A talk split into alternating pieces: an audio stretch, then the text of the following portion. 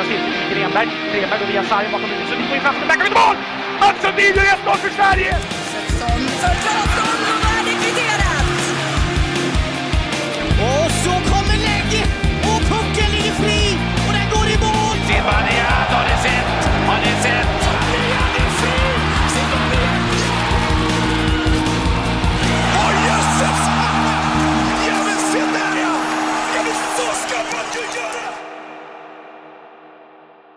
Vi hälsar varmt välkomna till avsnitt 98 av podcasten Sarg ut. Ehm, och vi sitter väl här aningen utmattade efter att ha sett VM-finalen i fotboll, Marksberg. Jag vet inte riktigt hur vi ska hämta upp det här.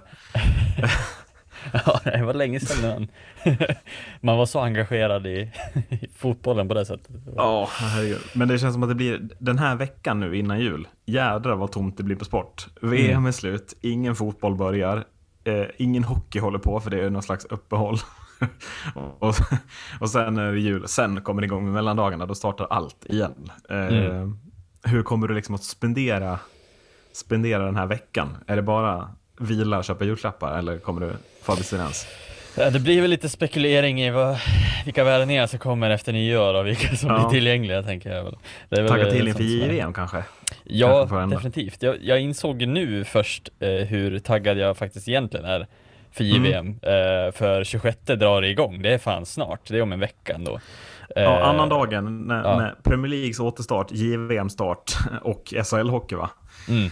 Eh, känns som att det blir, det blir, det blir tufft, att få, tufft att få in i schemat.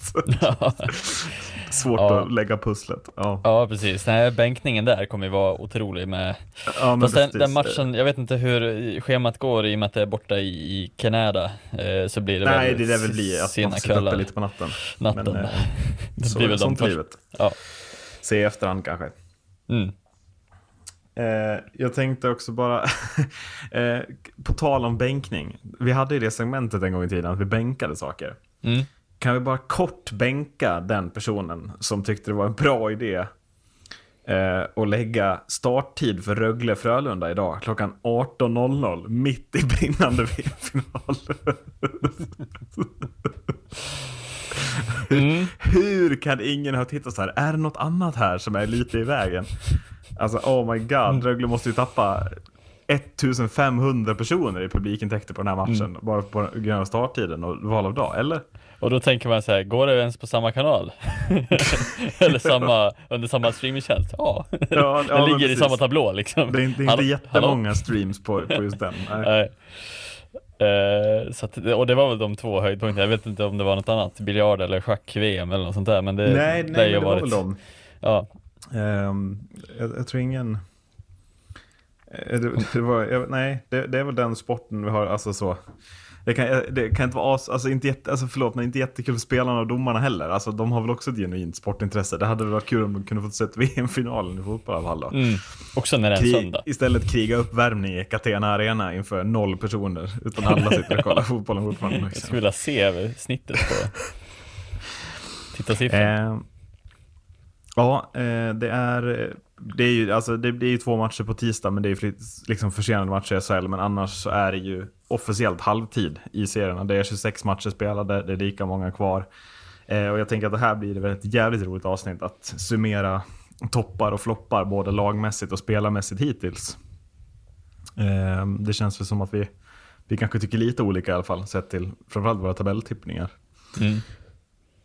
Men ska vi kasta oss rakt in i SHL kanske? Mm. Eh, vi, har, vi har lagt upp det så att vi kommer ta ut, vi har tagit ut tre lag var som vi tycker har liksom överträffat våra förväntningar. Eh, tre som vi tycker har presterat under vad vi förväntar oss. Och sen har vi även lite spelare som vi vill nämna som toppar och floppar väl. I båda ligorna kommer vi göra det här. Mm. Ska du kasta dig ut? Ska vi börja med ett lag som du tycker har presterat över förväntan i SHL, Marcus? Ja, nej men det är väl, alltså eh, även om jag var, gick mot, eh, lite mot strömmen i din tippning där så måste vi väl ändå nämna Växjö Lakers som någon form av oväntat bra eh, lag. Sen har man ändå så här tänkt att de ska haka på lite där uppe i, i, Mm. i mittenskiktet slash eh, toppskiktet. Men jag hade ju inte förväntat mig att Jörgen Jönsson skulle kliva in med den här typen av slagkraft eh, på en gång. Nej, nej, jag valde ju till och med att tippa ner dem som tia, för jag trodde att det skulle floppa ganska rejält. Eh, men det var väl absolut ingen som tippade att Växjö skulle leda serien vid jul. Det tror jag i alla fall inte. Eh, så att... Eh, sju, alltså det är väl bara alltså sjukt imponerande av Jönsson att kliva in och vara så och få till det här spelet. Jag tycker att de spelar det är väl Skellefteå som är utmanare när de spelar som bäst, men att Skelle- eh, Växjö är ju den absolut jämnaste och bästa hockeyn på något sätt de spelar tycker jag. Mm. Ja, eh, och verkligen fått ihop en, en, en form av lag eh, anda i hela Växjö och spelar Mm. liksom för varandra. Det känns inte som att det är någon som sticker iväg poängmässigt heller. Eh, utan det är liksom enheten Växjö som känns stabil och även målvaktssidan också. Eh, Larmi har väl varit. där faller jag platt inför hela den målserien, för det sa jag skulle vara den stora anledningen till att Växjö inte skulle komma högre. Det var ju att Emil Armi inte skulle vara en fullgod första keeper och sen hade jag ju Adam Åhman som outsider i laget, att han skulle behöva kliva in och vara jättebra. Då. Men det är ju, alltså, Adam Åhman är ju inte fel som outsider, men båda de har ju varit helt otroliga. Alltså, då, alltså det är ju två jättebra målvakter som vi verkligen Mm. har, har vunnit matcher åt Växjö också när de har behövt det. Mm. Eh,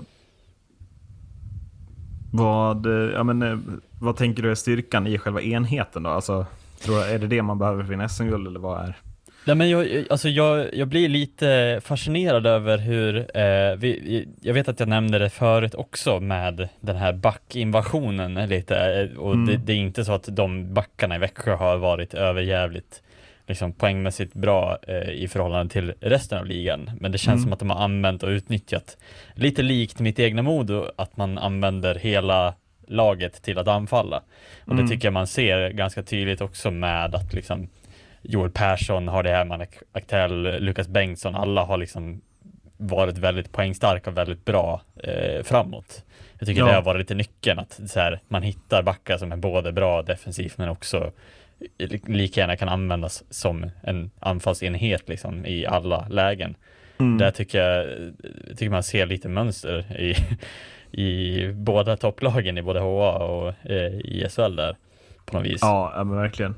Eh, nej, men och, det, och det känns ju som att, att Växjö har ju verkligen lagt, lagt krut på sin backsida. Det är ju ingen billig backsida vi pratar om. Eh, Mm. Alltså Joel Persson, Lukas Bengtsson, Keegan Lowe, alltså Brian Cooper värvas in, Hardy Marktell fick väl ett nytt kontrakt, det lär inte ha varit jättebilligt det heller. Mm. Utan man har ju verkligen fokuserat på att hålla kvar den här, den här starka backsidan och, och varenda back levererar. Jag har det här Marktell får liksom, nu får han förtroende som någon form av PP-back till och med. Sån utveckling har han gjort i Växjö. När han lämnade eh, Hockeysvenskan så tänkte man ju defensiv kugge mer kanske än vad det är han presterar på plan nu över hela isen. Ja, precis. Men det, det är väl också ett, ett, en bra, det kan man väl också berömma eh, Växjö som, som alltså hela klubben i sig, att kunna se mönster i vilka spelare är kapabla till att ha mer än bara det de haft innan. Kan vi Mm. utveckla dem på ett annat sätt? Kan de bli någonting mer än vad de, ja. Så, så att jag, jag tycker verkligen att man ska berömma hur man har utvecklat de här spelarna till att bli alltså ännu bättre. Jag menar Brian Cooper, visst han var en duktig back i Hockeyallsvenskan, även Hardy Herman Aktell. Men de har ju Mm. blivit, nu har de ju blivit alltså duktiga på SHL-nivå, några av de bästa liksom. Så att jag tycker att det verkligen eh, syns att de, de jobbar stenhårt för att få rätt liksom, spelartyp på alla. Ja, Eh, man ser, alltså just att man ser en sån back som Brian Cooper också. Han går till Oskarshamn, fortsätter vara lika bra i Oskarshamn som han var när han var i Hockeysvenskan. Och då tar man honom då. Mm. Och ser möjligheten att liksom nu, nu, alltså man ser honom när han kommer till ett sämre SHL-lag och på så sätt gör man ju en värvning i själva ligan som blir väldigt Alltså Oskarshamn har inte kunnat ersätta Brian Cooper, det kanske vi kommer till, men det tycker inte jag man har gjort i alla fall. Och Mm. på så sätt har man ju försvagat en motståndare också genom den här typen av värvningar och ta i rätt läge och, och ha pengar när de behöver ha pengar att erbjuda. Mm. Precis. Eh, ja, eh, Växjö stod på min lista. Eh, jag tänker ett lag som inte står på min lista, som eventuellt står på din, är ju då Skellefteå. Eh, de hade jag topp två. Så att således har jag valt andra lag. Eh, att jag inte är förvånad att de är topp två. Men eh, de står kanske på din lista, tänker jag. Jag tycker att vi, vi ska väl prata om dem. Alltså det är ju ändå ett glapp där. Det Mm. är eh, Växjö 55, det är Skellefteå 53. Och sen är det ju ändå fem poäng ner, sex poäng ner eh, till Frölunda. Som förvisso kan vinna på tisdag och komma närmare med en match mer spelad. Men det tar vi då. Eh, och jag sa ju det här, var det förra podden eller för två poddar sedan, men men jag ser ju ingenting annat än att det är Växjö och Skellefteå som kommer att sluta ett och två i den här ligan. Jag tycker att de, de spelar också bäst ishockey. Sen kanske någon säger, ja men sex poäng är ingenting. Nej, det är det inte. Men det här, det här säger jag helt utifrån när jag tittar på lagen spelar. Jag tycker att det är de här två lagen som ser bäst ut på alla positioner över hela isen. De, ser, alltså, de har defensiva kuggar, de har bra målvakter och de har framförallt offensiv. Eh, Så att jag vet inte, ser du någon, någon utmanare till de här två lagen? Eller ska vi bara fortsätta hyllningskören i Skellefteå istället för Växjö? Jag tycker inte man, alltså man ska ju inte ropa hej igen. Jag, jag tycker Nej, att nej. det känns som att den här ligan fortfarande är så väldigt öppen i vart den är på väg någonstans. För att det känns också som att det kan röra sig om rätt mycket i grytan på väg till eh, slutspelet också. Mm. Jo, jo, Eh. men det är klart det kan göra det. Men om man ser till bara nu, när vi summerar halvtid då. Mm. Får du någon känsla att, att då, eller håller du med mig att det är de här två lagen som har sett överlägset bäst ut? Inte bara att de ligger ett och två utan i spelet också, eller hur? Ja, alltså b- spelmässigt tycker jag väl absolut de matcher jag har sett. Sen kan jag inte uttala mig om allas, eh, alla lags matcher så, men Nej. jag tycker väl ändå att man ska hålla Timrå också ganska högt. Alltså fan vad de, Ja. vad jag underskattar Timrå eh, inför år. Även om jag visste att de skulle få mycket bra spets, eh, så känns det som att de verkligen överbevisar sig själva. Eh, men att det blir liksom Både de och Örebro tycker jag ska hållas ganska tätt. Sen är det klart, Frölunda. Ja, ja, men det är kul. Men- du nämner hela min lista i alla fall. Ja. Växjö, Timrå och Örebro. Men om vi- nu stannar vid Skellefteå då. Vad, vad, gör, eh, vad gör att de ligger... Alltså det är klart fler lag ska nämnas, men Mm. varför ligger Skellefteå tvåa och inte de andra då? Nej men det är ju alltså hela, alltså Jonathan Jonsson, det är Rickard Hugg, det är eh, Möller är bra, Lindström är bra. Mm. Det är de här som jag trodde, jag trodde inte att Möller och Lindström skulle fortsätta leverera på den nivå som de gör. Men har gör Lindström de gjort det verkligen? Alltså är det inte Möller som ska hyllas? han- Han... Leder skytteligan? Ja, Mm. det är ändå... Ja, absolut. Men jag tycker att Lindström tillför någonting annat eh, rent, alltså ledarmässigt om man Mm, säger så. mm, eh, Sen är det klart, ja, man kan önska mer poäng av Lindström. Jag tycker inte att det behövs i det här fallet. Jag trodde att Lindström skulle vara den som behövde fylla poängmässigt för att de här skulle landa så här högt. Men Ja. ja, uppenbarligen så är Rickard Hugg så bra eh, som han ska vara nu eh, Mm. för Skellefteå och samma sak, Jonathan Jonsson fortsätter att vara så bra som han har varit de senaste åren. Så att, ja, och Pudas är bättre än vad han någonsin har varit, typ. Jag, jag vet, Eh. Pudas, han är inte bara bättre, han är bäst. Ja, han är bäst. Det är, det är, när jag summerar den här våren, eller hösten med våren nu, så är det, det är den spelaren jag håller som ligans bästa spelare. Eh, Mm. Och är ju, jag tror att det är den spelare som inte får tappa. Alltså jag tror att Skellefteå, om, om Puda skulle åka på en skada här, så tror jag att det kan tappa betydligt mer än vad man kanske tror. Att så här, ja, men, de har bra spel, jag tror att de tappar så mycket med Pudas Ja. allt. Och Eh, jämfört så- med andra lag. sån dumtjurighet och eh, liksom, vad ska man säga, vinnarskalle var länge sedan man, man skådade på det sättet, Ja. eh, tycker jag. Det känns på något sätt som att han, det, han skiter i vilket, han ska fan vinna oavsett om han offrar ett ben för det. Ja, det, det Eh, och det har väl han gått in för att göra nu för Skellefteå och eh, jag tycker att man såg det redan förra, förra året också. Så att ja, det, det, det ska bli intressant att se de här kliva in i ett slutspel sen också för att eh, då kan jag nog mer köpa in på den eh, överlägsenheten kanske att Växjö och Skellefteå kommer att spela ett slutspel om det ser ut som det Ja. gör. Eh, Nej, och där blir ju ja. nästa liksom, när vi väl kommer fram dit. Om det är de här två lagen som fortsätter spela så här, har de en nivå till i sig? Blir ju Mm. intressant att se då. Eller blir det lite mer som förra året, att något lag kommer bakifrån och plockar fram plocka fram en växel till som de andra inte hänger med i. Liksom. Eller, ja. Ehm, men jag tänker på tal om spelare, som kanske är lite intressant att nämna. Eh, Arvid Lundberg ehm, är absolut inte den första man tänker på när man tänker på Skellefteå. Absolut inte den tionde heller typ. Men eh, leder plus minusligan, har varit inne på flest mål framåt av samtliga spelare i SHL i 5 mot 5. Mm. Eh, det är väl sån statistik som jag vet att du älskar. Jag älskar den ju också, men sån som, som man sällan tänker på. Att den, den här typen av spelare finns det ju inte jättemånga av. Som bara tänker helt på lagets bästa, inte ett dugg intresserad av att göra poäng knappt. är ju Mm. känslan. Eller så är man taktisk på att byta sent. Eh, Ja, man. Eller tidigt beroende på man ja, ja, precis. Nej, eh, givetvis ska ju det också nämnas. Det är ju sällan som man nämner sånt eh, utanför, för det är inte det som frontas jävla ofta heller. Nej, men så är det. Eh, men det är ju också en viktig aspekt i det att så här, ja, du, du kan inte vara du kan inte vara inne på minus 32 och fortfarande eh, leverera. Det, det, Nej, det är ju- men verkligen.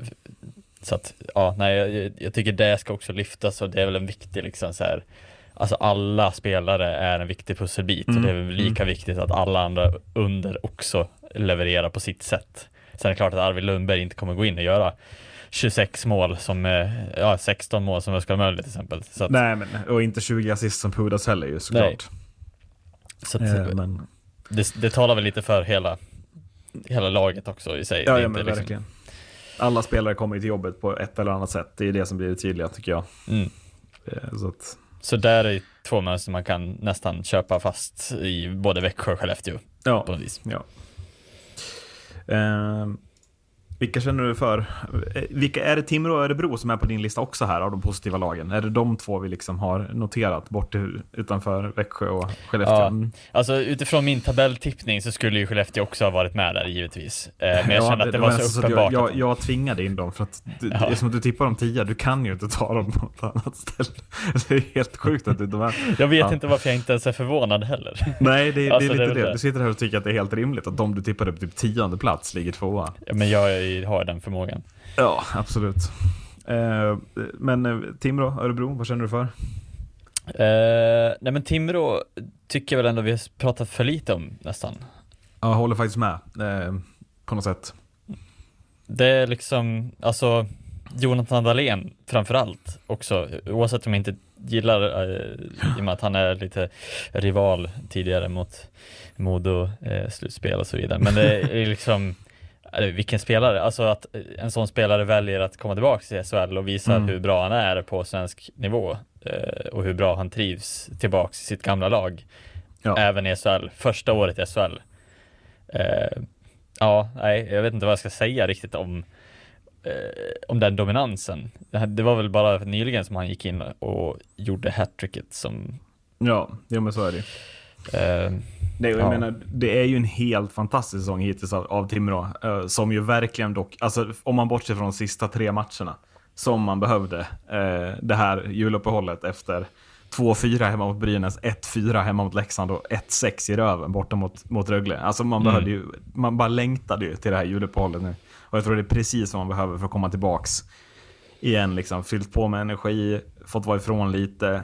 Nu kommer vi tillbaka, nu gör vi jobbet igen och liksom gå för liksom på riktigt för den här slutspelsplatsen. För det har de ju trupp till. Det är ju bara att konstatera. Alla kommer till jobbet. Jag menar, topp 6 i interna poängligan, det är Dahlén, det är Pettersson, det är Lander, det är Hansel, det är Vedin, det är Stenqvist. De är ju där hela gänget. I, och det är ingen slump att de är i toppen av den där interna poängligan heller. Det är så det måste se ut om Timrå ska ska klara sig kvar, tänkte vi till att börja med. Men nu till att bli topp 6 typ, är ju en realistiskt, ett Mm. realistiskt mål här, eh, kan jag tycka.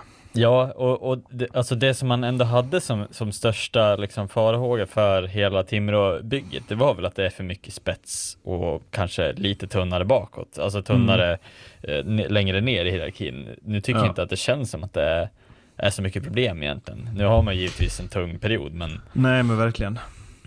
Eh, och där får ju någon liksom så här, och där blir ju givetvis värvningar av Per Svensson en kugge in i, i, i liksom så här, ja, i, i stommen så. Mm. Sen har vi, vi rätt i att han inte har gått in och levererat 26 poäng på eller vad är det, 14 poäng på 14 matcher. Det är väl fyra Nej, men poäng verkligen på. inte. Han har, men men det, jag- det jag kan tycka är lite synd, det är väl egentligen spelare som Sebastian Hartman och Albin Lundin som hamnar lite, lite off här. Alltså, Mm. det, det, annars är det ju spelare som rakt av köper sin roll, upplever jag, i tredje och fjärde kedjan. Det är väl de här Mm. två spelarna jag funderar lite på. Hartman, eller Albin Lundin kanske ändå gillar att vara tredje center. Liksom. Eh, men jag funderar på Hartman, hur sugen är han på att fortsätta kriga tredje, fjärde kedja nu i SHL efter att ha varit topp två kedjor förra året.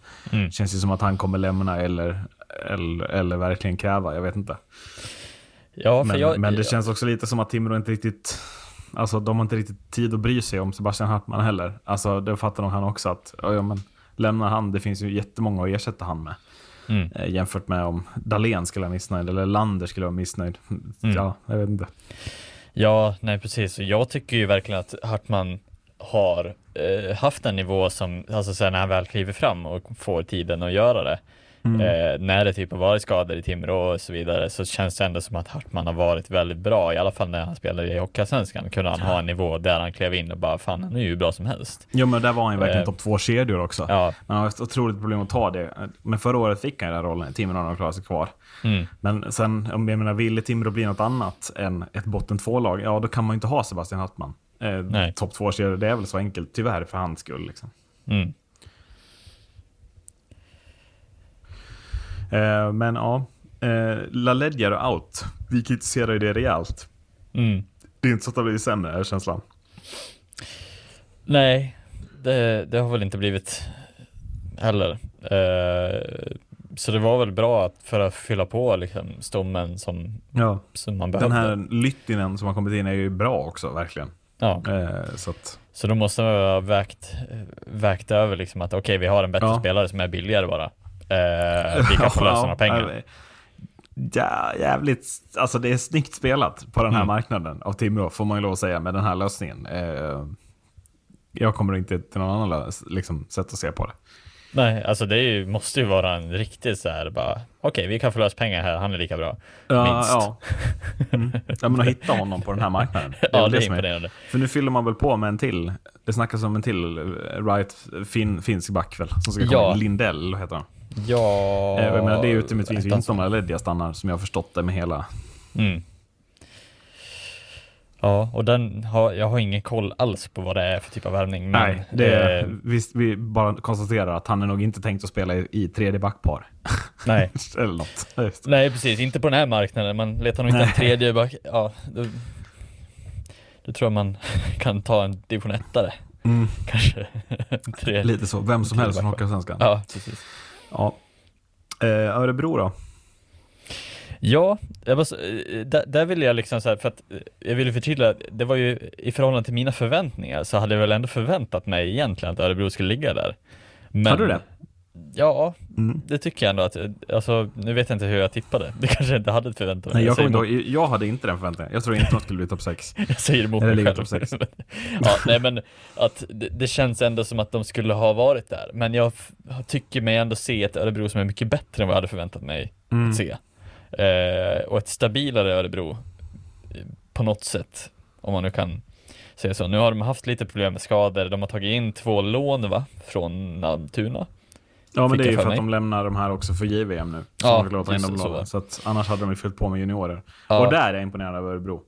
Mm. Vad de fyller på med. Alltså, det, det är inte jättebrett spetsmässigt egentligen. Men de fyller ju på med juniorer och med unga spelare och okända spelare egentligen som, som går in och verkligen gör jobbet. Tycker jag på Mm. ett imponerande sätt. Ja, nej men det, jag tycker man ser ett, ett Örebro lite mer harmoni på något vis. Mm. Eh, sen förra säsongen, det var väl, visst det förra säsongen som som det inte, ja precis, finländarna levererade inte alls förra säsongen. Den- Nej men precis, Robert gjorde. exempelvis, exempel, han är ju, det är 17 poäng gjorda nu. Han gjorde väl knappt mål förra året, eller vad var det? Det var en grej att han gjorde mål typ i sista omgången eller sånt där. Ja, det kanske var. Jag tror det.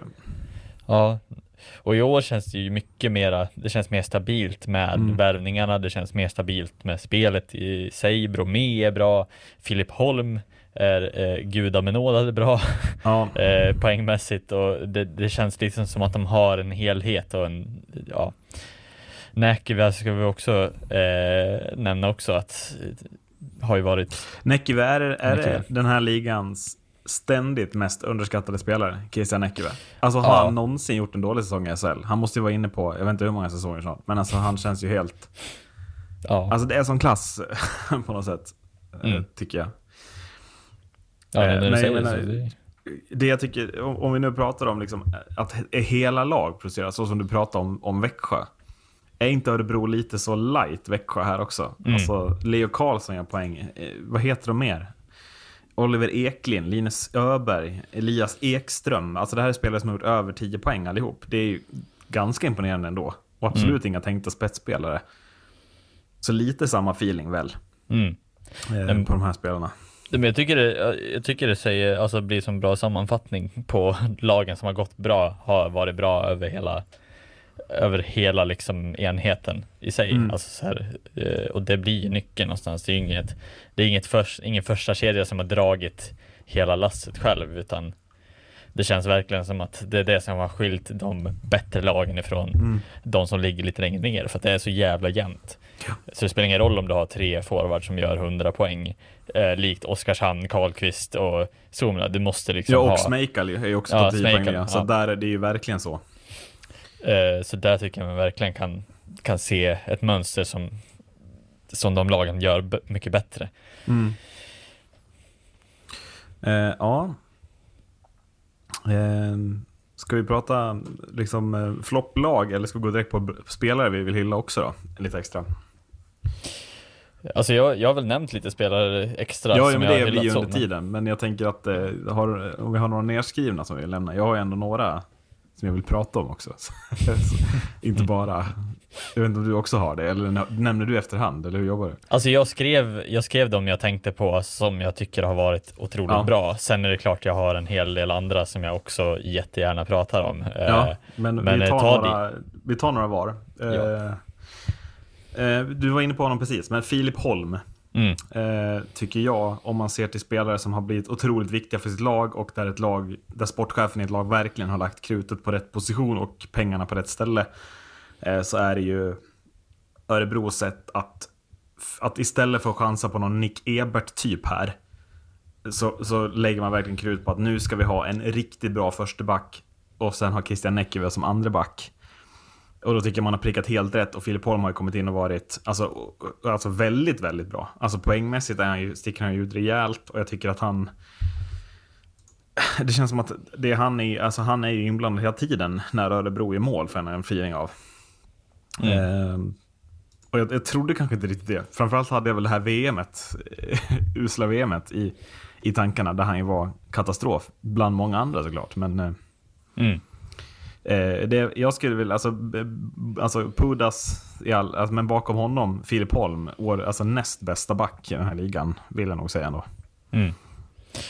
Ja, alltså jag, jag vill ju också argumentera för att eh, den här back eh, tävlingen hade ju varit mycket mer intressant om Lennström var hel. Eh, Ja, han står också på min lista. Ska väl också, Ja. jag, ville nämna det förra gången när du pratade Ja. om Kodas också, att så här, Ja. det hade varit mycket mer intressant att ha dem head to head. Precis. Eh, men, Men, men vi konstaterar väl också, Theodor Lennströms betydelse för Färjestad, mm, den är ju helt brutal. Och då, alltså, med de spelarna Färjestad sitter inne på offensivt. Men alltså utan Lennström, no party, säger jag. ja. Ja, nej, jag håller med. Ja. det är verkligen no party på. ja. Vi, hade du en till spelare som du hade Ja, jag, jag har två spelare till, i och med att du nu sa Lennström då. Mm. Eh, Jag fortsätter bolla upp. eh, ehm, Kalle Kossila snittar en och en halv poäng per match sen han äntrade scenen i Växjö. 15 poäng på 10 matcher. Eh, och det där känns väl så obehagligt växjöskt. Att bara plocka upp någon jävla finne som går in och har total jävla show. Eller? Ja, eh, värvningar överlag har väl varit Växjös starkaste sida sedan de klev in i SHL-scenen kan man väl säga. Alltså, wow, det känns som att de har eh, de har forcat sig in i topp eh, topp Sverige liksom hockeymässigt för att de har satt värvningar så tidigt och de har satt de sätter också värvningar kontinuerligt känns som. Ja, ja Eh, verkligen. Och det är därför de har hela tiden liksom, de gör jobbet eh, på värvningsfronten, att verkligen researcha vad är det för spelartyp, vad är det för personlighet, vad är det för, alltså hela det liksom, så det är ingenting som lämnas i slumpen. Men det som är ännu mer intressant med Kossila tycker jag är att han har ju aldrig producerat de här typen av siffror. Mm. Nu har han snittat ett mål per match. Mm. I tio matcher. Det är ändå... Ja, precis. Och jag menar, det är ju också en, en, ett kvitto på att kommer, får du in också en värvning till ett lag som mår bra. Och, som Mm. Och han är har, väl inte ens en värvning, han är väl bara med från början. Sen är att han var skadad. Ja, jo, alltså jag tror alltså, det alltså, så, så att det är inget sånt extra utrymme som har lagts på Kossela, utan det har ju bara blivit som en undersäsongen-värvning. Bara för att han har kommit tillbaka från en skada. Mm. Vilket ju Precis. gör det. Men det gör ju också något, det säger ju någonting om att han har kommit in i gruppen så pass Mm. bra också och kan bara gå ut och leverera utan att, alltså så här, han, han får ingen direkt Mm. press på att nu måste du leverera första liksom, utan han bara kommer tillbaks från skada och kan liksom leverera så att, ja, jag tycker det det känns så, de, de stämmer överens på så många olika Mm. aspekter i värvningsdelen. Eh, liksom. Ja, eh, sista spelaren jag vill lämna. Jag tycker faktiskt också att man, alltså Leksand har hamnat otroligt rätt på värvningen av Mantas Armalis. mm. Eh, som ju absolut har hjälpt till att stänga till Leksands defensiv den här säsongen. Eh, jag ser Lex- nu har ju Leksand istället inte fått ordning på offensiven som har varit så otroligt bra de senaste två säsongerna. Marek Rivik har ju inte fått till det sedan han kom in. Det är väldigt mycket kvar till Camper i offensiven. Quenville har väl inte varit någon succé heller. Men, men eh, det känns som att Leksand bakifrån ser jävligt fina ut i år. Backsidan fin, bra värvningar där. Mantas verkligen bra på målvaktssidan. Mm. Får Leksand ordning på den där offensiven så ser de som en, för vår del då, väldigt obehaglig, obehaglig dark horse här. Eh, jämfört med tidigare år kanske, där man har känt att det är lite floppvarning i slutspelet. Men här kan man istället komma in och vara obehagligt bra, är jag rädd. Mm. Ja, nej men absolut. Och jag menar, eh, man, även om man inte har fått ordning, man har ju inte kunnat göra powerplay-mål hemma på någon anledning. Eh, och ha typ ett, en av seriens kanske vassaste Nej powerplay-uppsättningar. men det är det, det, är det jag menar. Alltså, offensiven Eh. får man inte ordning på. Eh, Mm. Och får man det... Mm, Ja, ja, precis. Alltså så här, är det bara Ja, en process? jag blir lite Fram till att, bara tanken känner jag. Jag vill det så lite, det får inte ske. Men. Som Morait är det mardrömmen. Ja, det, är, det ser så jävligt... Jag, jag vet inte om läxingarna ser det själv riktigt heller. De har så höga krav på det, men om, att de, om de ser liksom bara, får vi ordning på den här offensiven? Får vi igång Rivik på allvar? Får vi igång Quenville på allvar? Ja, herregud alltså. Ja, alltså det- då, då finns det ju då finns det potential till att vara med och utmana åtminstone. Eh, och då kan det bli väldigt rolig vår framförallt. Men jag har svårt, Ja, det, ja precis. Ja. jag har svårt ändå att se att de ska kasta sig upp på nivå med Skellefteå och Växjö på en gång. Men de kan jobba sig dit. Ja, Eh, nej, ja, jag, jag ser bara framför mig sån där obehagligt, vet, så som kommer successivt under våren. Mm.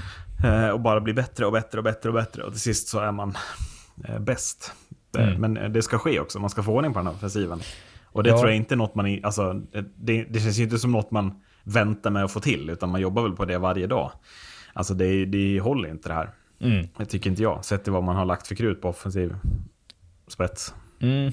Nej, men också ett sätt som jag tycker att de har, alltså så här, även om de har jobbat mycket mer med värvningar, eh, bara för att liksom gå in på detaljer med varför de just har landat där de är också. Det känns Mm. som att de har, de har på något sätt strategiskt förändrat sitt sätt att värva och bygga över tid och signa upp spelare mycket längre och det är liksom, eh, det är inte de här, alltså så här tillfälliga lösningarna som ska bara Nej, den här säsongen. och, och inför utan- den här säsongen, jag menar man pinpointar ju ett nytt första backpar, Alsing Lindholm och en ny första keeper. Och då har man Mm. redan Kaskis och jag tror inte att det var Mm. många leksingar som tänkte att han skulle vara något annat än första keeper. Nu Mm. är det han, han är ju tydlig andremålvakt. Ja, Eh, så att man har ju liksom, man, man, man nöjer sig ju inte heller med liksom, utan man ska ju, man, man har ju tid. Jag tycker man ser på Leksand att man tydligt, tydligt, tydligt hela tiden jobbar för att bli bäst. Och jag tycker man by, adderar byggstenar hela tiden som gör det obehagligt. Mm. I- Alltså då, nu pratar jag bara om då, så utifrån Mori, men alltså oroväckande smarta värvningar hela tiden tycker jag. Mm. Eh, sen gäller det ju att få träff, det får man inte alltid. Quenville är en grej, Rivik har ju dragits med skadeproblem, men jag menar få igång de två spelarna. Mm. Mm. Ja, Ja precis, och, och man har inte varit så här tokvrång som man varit tidigare år, att man måste ha de här John Knuts och Karlsson liksom som ett första kedja för att det ska vara liksom så här från bygden så, utan man bygger det lite runt omkring och Ja, men, alltså jag- på smarta jag, jag, sätt. jag tycker inte heller att man har sett någon sån här... Åh, titta här! En, en kanadick som äh, en gång spelade i ryska ligan och sen nu kommer från Italien. Han tar vi. Alltså, förstår du? mig? Alltså, Mm. Man har inte bara tagit något för att det ser lite bra ut heller. Eh, utan utan det, det man jobbar ju... Just nu tror jag man scoutar för att liksom värva, hitta exakt rätt spelare. Lukas Mm. Elvenäs tog man ju för att man fick chansen att ta honom till billigare lön. Och, alltså så. Eh, och det är väl inte fel i sig. Sen har vi, det är inte han någon som kommer in och förändra något den här säsongen. Men, men ändå att eh, jag, jag tror Leksand liksom laddar upp för en rejäl spetsvärvning här. Sen vem det är, Mm. det får vi se. Absolut. Eh, har du någon spelare mer du vill nämna? Eh, ja, I positiv alltså, bemärkelse. Ja, givetvis. Och den spelaren är, eh, jag vet inte om det är oväntat eller väntat, men jag vill nämna Fredrik Forsberg här. Eh, I ett HV som har gått så fruktansvärt dåligt så vill man säga, när fan ska de inse att han är HVs kanske bästa spelare de senaste fem åren. Alltså det, det känns som att han, han går in och levererar på den här nivån, från Hockeyallsvenskan, levererar på den nivån, gör, så avgör därifrån, kommer upp, levererar, trots att HV går som piss, liksom hela rakt första eh, halvan. Jo men och det är ju han som tar ansvar Mm. att leverera. De här andra spetsvärvningarna då? Mm. De gör ju inte det. Jag, alltså, jag, vet, jag, jag tycker att det, jag tycker absolut, det är helt rätt att nämna honom, för jag tycker det är det är väl en, liksom, den centrala anledningen till att jag tycker han ska nämnas. Att det är han som har tagit ansvar för att producera poäng. Mm. När betydligt bättre spelare inte har gjort det, hävdar jag. Mm. Och jag tycker det blir lite som ett så här, ja men lite kvitto på att HV borde ha tänkt om redan den säsongen de åkte ner, att de trodde hela tiden på att vi har bättre, vi har bättre, vi har bättre än Fredrik Forsberg, men uppenbarligen nu eh, några år senare så har de ju inte det. Alltså Fredrik Forsberg är HVs bästa spelare, ni måste bygga laget kring Fredrik Forsberg. Ja. Det är inte säkert att de kommer att behålla honom hur länge som helst eller om han drar någon annanstans, jag vet inte. Men till slut så kommer en sån spelare ledsna om han ska liksom vara, tas någon form i andra hand. Nu givetvis är han ju liksom en spetsspelare där, men det känns som att de, de ska inte, de ska inte plocka tillbaka alla de här Tedenby och de ska liksom bygga så som de gjorde när de åkte ner.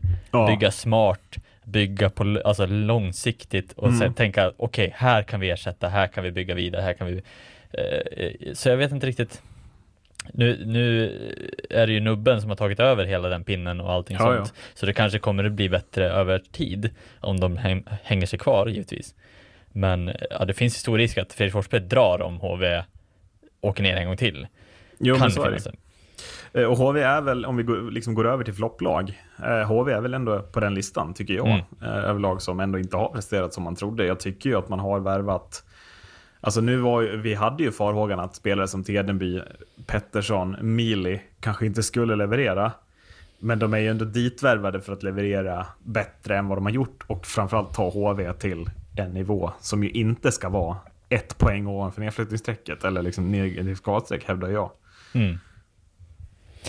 Ja, nej och, och jag menar de lite också att det är så jämnt som det är. Alla har varit lite slagit alla.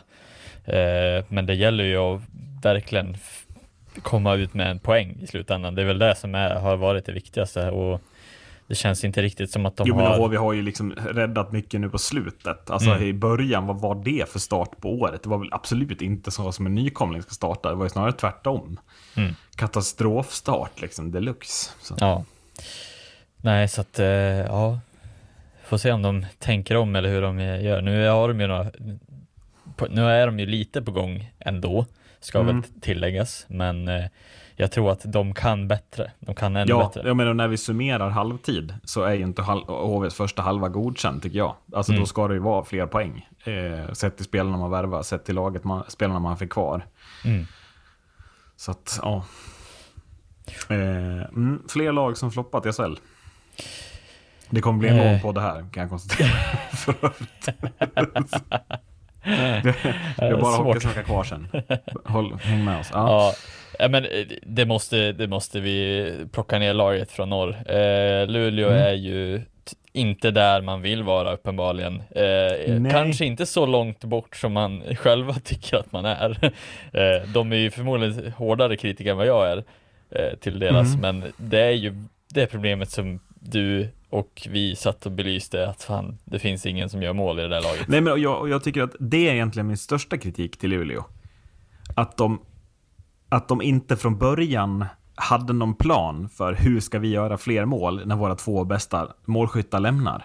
Mm. Utan det känns som att man, re, man bara fortsätter pumpa på med samma liksom, defensivt inriktade hockey med fokus på att ta lägena när man får dem och sen vinna, alltså så, vinna närkamperna i offensiv zon. Men jag upplever inte att man har någon lösning eller liksom pinpointat några spelare. Så här, ni måste kliva fram och göra mer poäng. Alltså, jag tycker att det hade behövts. Mm. Och jag menar, Leo Komarov, han leder ju också typ så här tacklingsligan. Det kanske inte var den spelartypen de behövde när Linus Omark lämnade. Någon som leder tacklingsligan. Mm. Eh, utan man kanske behövde någon som går in och gör ja, men så 50 poäng på 50 matcher Mm. snarare.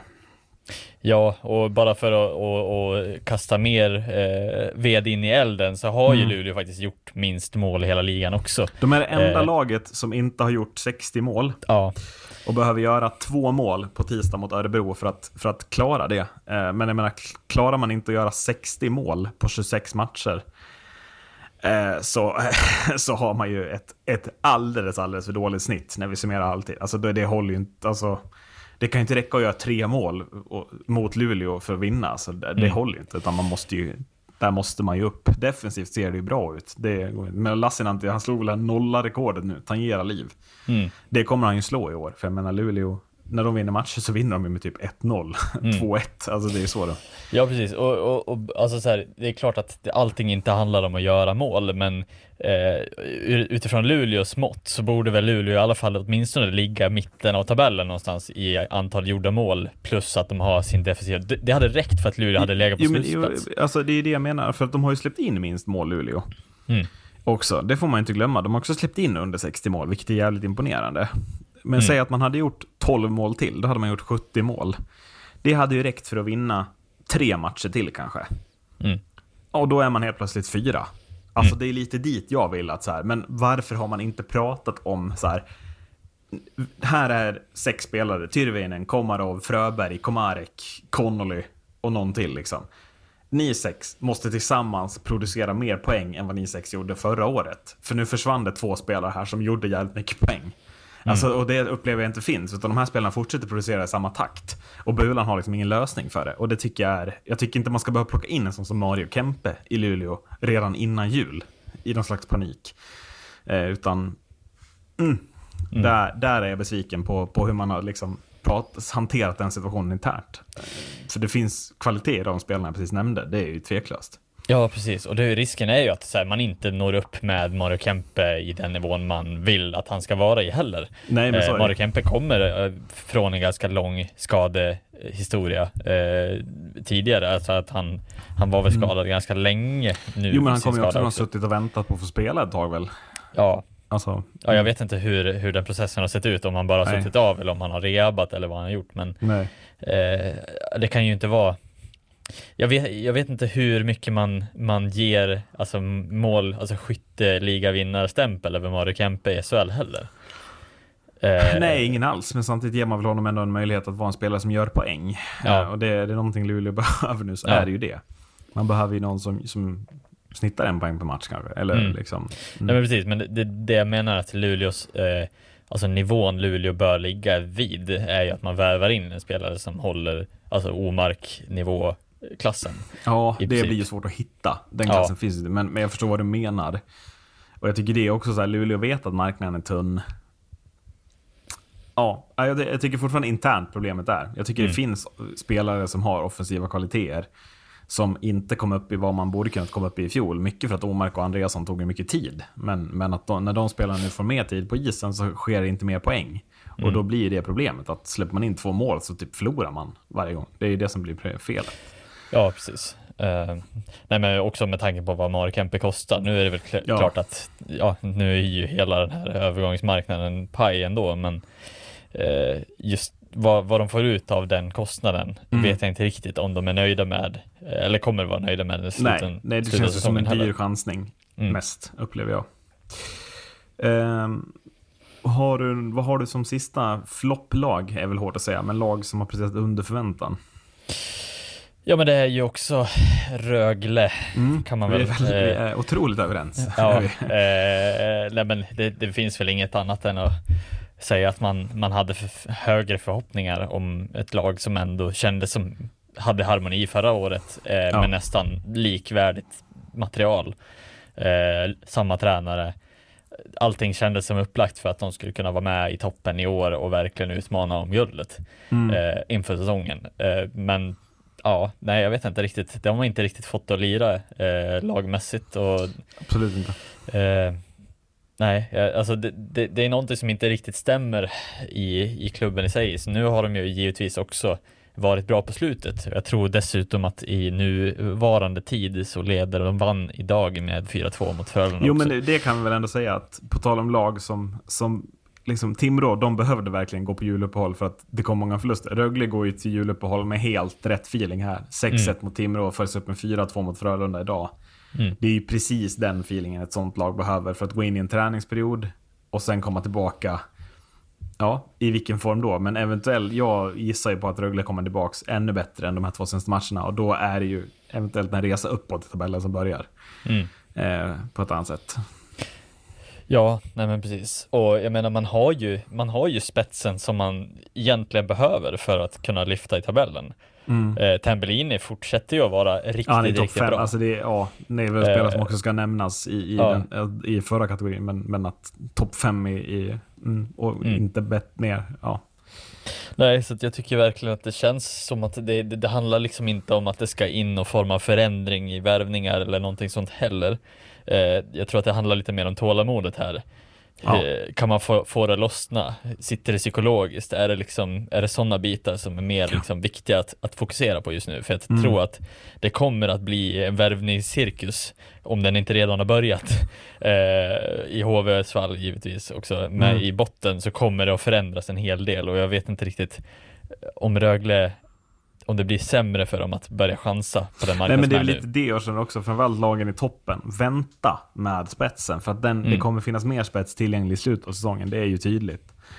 Eh, Precis. att, Ja, det- för risken är ju att nu man chansar plockar fel spelare nu Ja, och så precis. kommer det en spelare som är guld eh, Exakt senare så. på säsongen. Bara för att man är desperat och inte har tålamodet. liksom. Eh, ja, eh, vi går på floppande spelare då. Jag tycker att vi i Rögle ser en av de absolut tydligaste i att Daniel Saar eh, ja, knappt återfinns i en poängliga. Nej, men alltså, det, vad, vad har hänt där? Jag fattar ingenting. Mm. Eh, 5 plus 6 på 20 matcher, minus 6. Inne på 13 framåt, Daniel Saar. Snittar nästan 17 minuter per match. Det, är, det är alldeles, alldeles, alldeles för dåliga statistik för en sån här Mm. spelare av den här kalibern. Det, det här måste ju upp med dubbelt så många poäng nästan. Ja, ja nej jag, jag är enig. Det känns Mm. ju också som att det är konstigt att en sån spelare bara hamnar i någon form av eh, svacka. Lång ett- svacka också. Lång svacka. Det fattar jag verkligen inte. Eh, nej, så att jag funderar över just den här biten också, det här med jobba psykologiskt.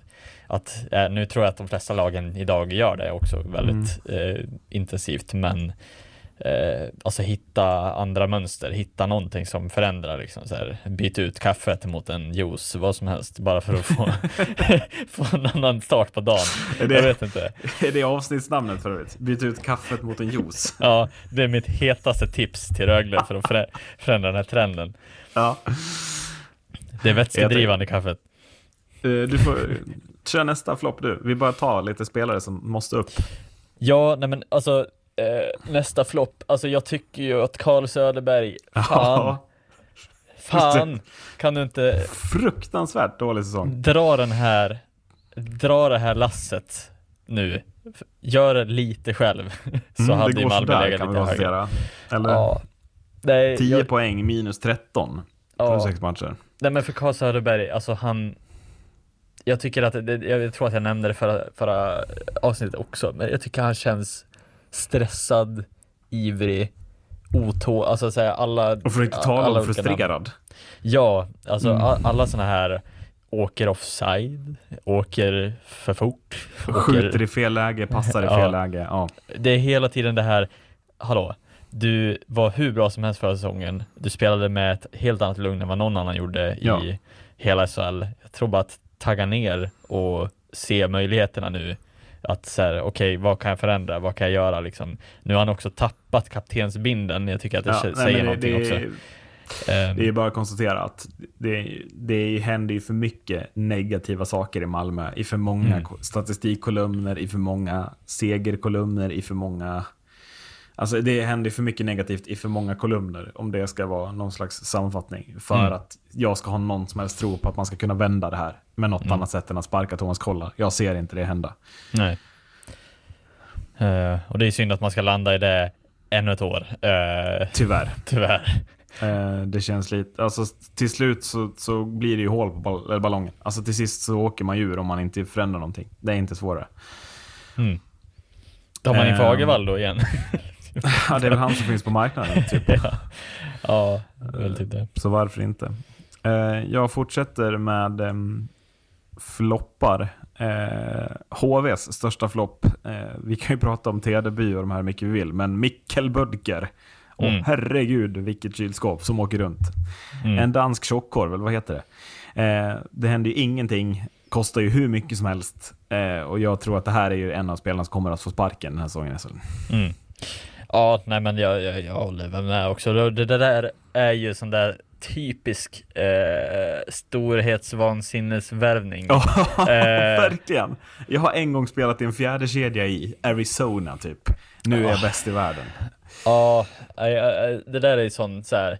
vi tror att vi vet bättre än alla andra lag, Mm. så vi tar den här. Eh, Alltså så här, det här är en sjukt smart värvning av oss, han är Ja. ett namn som ingen har tänkt på. Eh, lite så kändes det typ som. Mm. Eh, och det var inte riktigt den riktningen som jag ville att HV skulle gå heller, eh, när de kommer tillbaks till SHL efter att ha varit ner och vänt i Hockeyallsvenskan. Mm. Gjort ett otroligt jobb för att komma tillbaka och gjort bara smarta värvningar för att sen landa i Mikkel Böttger som är jag vet inte riktigt om vi var positiva inför säsongen, jag kommer inte ihåg hur.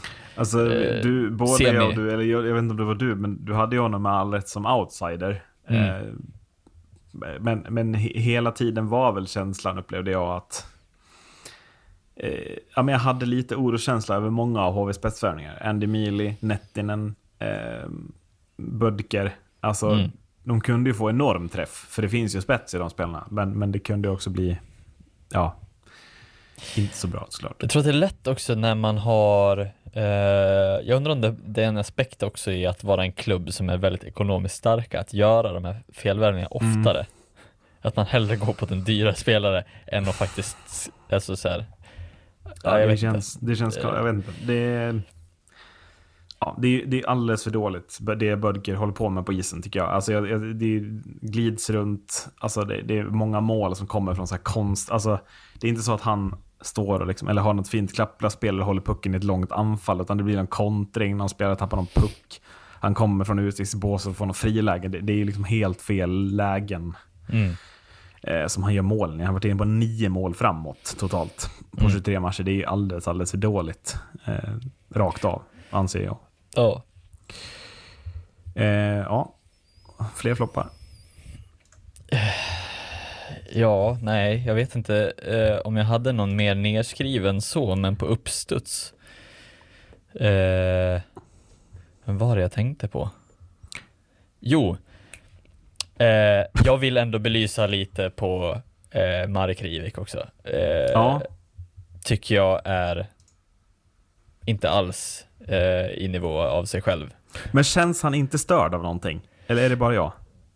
Ja, alltså jag vet inte riktigt vad man ska säga. Nu känns ju hela Leksand lite störd av situationen med powerplay-spelet. Jo, men känns inte Eh. Rivik, jag tycker det känns som att någon, någon smärta, någon skada, någon, någonting gör att han inte... eh, Jag vet inte. Jag tycker, eller är han bara inte att känna igen? Är det så enkelt? Jag Ja, vet inte riktigt om jag det tror kan på ju, det. alltså, det kan inte vara liksom lite sån hierarkifråga också. Att så här, man känner att okej, Ja. det är mycket mera, det är inte fokus på att jag är den toppspelare som Leksand initialt hade valt. Eh, som han var tidigare innan han försvann. Mm. Att han kommer tillbaks lite i ett lag som har blivit, det, det är flera namn som är liksom stora och som är, det, pressen är inte lika hård på att du måste gå in och eh, snurra upp halva försvaret. Men att, jag vet inte, eller att man bara känner sig negativt påverkad av att det är så många andra stjärnor. Jag vet inte om det kan vara Ja, en sån jag, jag vet inte. Jag, jag, jag tycker det är, det, det är någonting som inte Lex, alltså, Leksand får inte de här kugghjulen att snurra. Eh, Mm. och det är många kugghjul, men får de dem att snurra? Det, är, det var det här jag var inne på tidigare. Då känns det så sjukt obehagligt. Men jag håller ju med. om att Rivik är ju bara en av flera som jag absolut inte tycker presterar som han ska. John Quenneville är en annan. Eh, Mm. mm. Men till skillnad, till skillnad från de här flopparna så är de här, alltså de, de här känns ändå Det finns, det finns en vändpunkt som, går att, lika. häm- som går att hämta. Budker har ingen bäddpunkt Nej, nej, nej, känner jag. nej, nej, absolut Eh, inte. Och Carl eh, Söderberg, jag har svårt att se det också. Ja. Ja, jag, så jag förstår precis vad du menar. Eh, jag, jag har några kvar, eller jag har en, en vad fan heter det när man är fyra? En eh, trio heter det inte. Vad heter det? En Kvar- kvartett Kvartett. i, eh, i Brynäs som jag tycker som du ska få reagera på. Mm. Eh, jag säger Anders Lindbäck, Johan Larsson, Hannes Björninen och Ola Palve. Mm. Eh, jaha, det blev ingenting för Brynäs i år igen, eller? Inte ens när de värvar stabila värvningar så blir de bra. Nej men alltså, Eh. Hur kan Anders Lindbäck se så kass ut? Han en bra målvakt? Jag fattar inte. Åh, Nej, jag vet inte faktiskt. Nej, Ola Palve såg ju bra ut när de värvade i- förra, året, gången han floppade. Ja, han, har sex, han- har sex poäng på 25 matcher och minus 10, Ja. Ola Palve. Det är så ofattbart dåligt. Ja, nej och... Hannes kan- Björnen minus 11, tre mål. Johan Larsson, ja, jag vet inte. Ja. Jag Ja, nej, alltså det, det, Det är är bara också så. ett, kanske också ett lite argument i ett lag som inte riktigt funnit harmonin på flera år. är väl kanske också svaret på Mm. det. Men eh, ja, jag tycker det är konstigt att de inte kan hitta. Men hade de inte gjort smarta värvningar för att, för att hamna i harmoni nu? Jo, Var inte det, de hade värvat en bra målvakt. De hade förstärkt backsidan. Förstärkt liksom till en tydlig andra kedja. Tredje kedjan skulle vara Eklind och Olesen. De snackade vi om inför säsongen. Det kändes ju som att nu hade pusselbitarna varit på plats. Men ingen pusselbit levererar. mm, den mest oväntade typ. pusselbiten levererade, Ja. det var Sklenicka. som, Jo men och Greg totalt- Scott nämnde jag som en outsider. Han ligger Ja. tvåa i interna poängligan. Har gjort en jättebra säsong tycker jag, Greg Scott. Jämfört med vad han gjort tidigare när han skulle vara ledande. Mm. Men det, det, mm, det händer ju ingenting. Nej. Alltså Mikko Manner, hallå. Mm. Gör något då. Ja, Känner jag lite. Så himla profilerad och så himla hyllad. För vad? Jag fattar inte det. Hur mycket Nej. Eh, för att du ska slippa vara subjektiv så är jag objektiv då. Jag hyllar, eller väljer att ha Modo som ett lag som har presterat över förväntan. Nej, jag tycker de ligger precis där de ska göra. 72 poäng före tvåan, eller vad är det? ja, absolut. Ja. Kaffekaka 15 raka börjades mot Tingsryd eh, i fredags. Det var inte er bästa insats den här säsongen kan vi konstatera. Men ni vann, som ni ju alltid gör. Det är ju det ni gör, vinner matcher. Ja, eh, nej men jag håller med. Alltså det, det är klart, ingen hade förväntat sig någonsin att något lag i Hockeyallsvenskan skulle leda så här överlägset som de har 15 gått poäng före är ni. Eh, Fem, 15 poäng före. mm. Mm. Sen kan väl det också vara lite resultatet av att alla andra lag som ligger i topp fem lyckas förlora en match mot något lag som ligger i botten. Eh, Men jag har gång. 15 raka. Det har Ja. hänt en gång tidigare i Hockeysvenskans historia att något lag har Mm. det. Alltså det är ju inte bara att andra lag underpresterar stundtals. Det är ju ni som presterar på en nivå som ingen annan klarar av att hänga med i. Det är inte svårare än det. Ja, ja, och vi har väl en väldigt hög lägstanivå och även att vi lyckas hålla ihop det när spelare är skadade, borta, eh, vi byter målis, eh, vi byter Ja, Nygren har fått stå några matcher, vi har vunnit dem också. Alltså det, det är lite det som, som jag tycker har varit det, det övertalande bästa med laget. Att det, alla har en sån otroligt hög nivå. Trots att vi hade svårt mot Tingsryd så går vi in och löser problemet. Ja. Eh, och vi är bättre, alltså vi har ju två bortdömda mål i den matchen också, vilket också kan Ja, men nu får, ju, nu får du ju den. också, vad är ett bortdömt mål? Att klockan hade ljudit är väl inte att det är bortdömt? Det var ju bara att de kollade om ni gjorde mål i tid eller inte. Där, ja, den, den kan jag hålla med men det, Det det hade varit ett, mål. Ett bortdömt får du, alltså så. Ni gjorde mål, men det är ju liksom hela sporten går ut på att Ja. man ska göra det liksom inom klockan. Ja, jag vet. Nej, jag ska inte vara hård. Jag förstår vad du menar. Det var, det var inte så att jag tyckte att det var dåliga domslut, det var bara mer att det oflytet. hade det varit någon sekund tidigare så hade det ju ja, Ja, det kan man ju argumentera om. det är klart det är så. Eh, Men ni kan inte ha marginalerna på er sida alltid. Alltså Tingsryd behöver de ju ibland också. Det är väl Ja, det ja. jag vill. liksom Ja, ja. Så. Och det, det är väl lite den, där- dit jag vill komma också, att vi, vi, vi skapar procentuellt oss en fördel hela tiden. Alltså att här, det känns hela tiden som att här, även om vi hamnar i oturliga situationer, även om vi hamnar i underlägen så känns det som att vi hela tiden håller uppe humör, nivå, hela den här biten. Att så här, vi, Ja. vi tappar aldrig riktigt någon gång. Vilket Nej, jag tycker alltså, har jag varit tycker man måste berömma ert spel. Alltså, er, alltså den press, det pressspelet ni har lyckats med den här säsongen. Alltså ni straffar ju. Det är inte en slump att det är ni som har gjort så överlägset flest mål. För ni straffar ju motståndarna något så fruktansvärt till egna misstag i egen zon. I jättemånga tillfällen. Mm. Eh, men jag, jag såg er mot Mora när ni vann med 6-3. Alltså det är ju... Det är ju, många av målen kommer ju till på att ni vinner pucken. Att ni inte behöver spela i den själva, för så, utan ni vinner den där uppe och sen etablerar ni spel där uppe. Det blir psykologiskt jobbigt om man gör det över flera matcher för motståndarna. Att så här, vi kommer fan inte ur egen zon till att börja med. Att, Mm. Och sen en sak som jag tycker vi, eller som, som, som vi har jobbat fram, eh, det här med att vara mycket, mycket tryggare i hur vi spelar i anfallszonen, hur vi vänder bort motståndare, hur vi liksom hela tiden försöker behålla pucken i havet. Ja. Eh, och dessutom också det här, jo, med, med pressspelet. Ja. Det är ingenting som lämnas i slumpen i att så här, fan, den här spelaren är långt bort, då skiter jag i han. Utan eh, sätt press, Nej, nej. det gör Nej, men, och, Alltså- och det är också, det här pressspelet lyckande, det gör ju också att ni har väldigt, väldigt lite tid i egen zon. Ni har Mm. gjort flest mål och ni har släppt in minst mål. Eh, Näst minst mål, jag kollar fel i tabellen. Men, Mm. men det är liksom ett resultat av att, jag menar, har man gjort flest mål och släppt in näst minst mål, ja då har man troligtvis spenderat mer tid i oh, anfallszon än vad man har gjort i försvarszon. Något annat vore ju väldigt konstigt att tro liksom. Mm. Eh, och det är det som jag tycker är så otroligt imponerande, att ni lyckas hålla över alltså, den så här lång tid. Att ingen match har ni knappt fuskat med det här. Mm. Jag vet inte vad, vilka matcher man ens... Alltså, kan du tänka på någon match där ni har varit riktigt, riktigt dåliga? Eller verkligen inte liksom? Ja, alltså vi har ju, det är klart vi har varit dåliga och vi har ju förlorat mot Östersund också, så att jag menar, Ja, det det, är var, inte... det var väl den matchen jag tänkte på. Premiären mot AIK var väl ingen succé heller, släppa in sex Nej. mål på hemmaplan direkt. Men, men sen... Sen är det väldigt, väldigt få plumpar i protokollet. Om man jämför med alla andra lag så finns det ju väldigt, väldigt många fler plumpar att notera i Björklöven, i Djurgården, i Mora, i Karlskoga, i Västerås och AIK ska vi inte tala om. Men, alltså, Vi eh, håller mycket striktare gameplan i år än vad Mm. vi gjort någonsin tror jag. Ja, ja, det Eh, känns som att ni har köpt, som- alla i laget har verkligen köpt in sig på att nu är this is the year liksom. Mm. Det är det. Ja.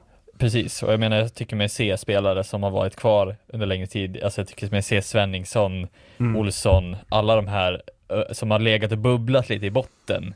Bernhard, Nässén, hela liksom så här, de har lyft till en nivå som är mycket högre i år Ja. än bara tidigare och bara där har vi liksom lyckats med eh, utveckling av, av vårt eget mål, lag. Liksom. Ja, ja, men och sen jag menar Josef Ingman inne på 33 mål framåt hittills. Helt otroligt. Det är mer än ett mål per match han är inne på framåt. I 5 mot 5. Mm. Också Det- en helt ny spelare sen förra Ja, året. ja, men alltså det är det. Och, och jag menar, många av de här segrarna på slutet har tagits utan Riley Woods, utan Josh Dickinson och utan August Berg. Mm. Och Ja. Adam Pettersson.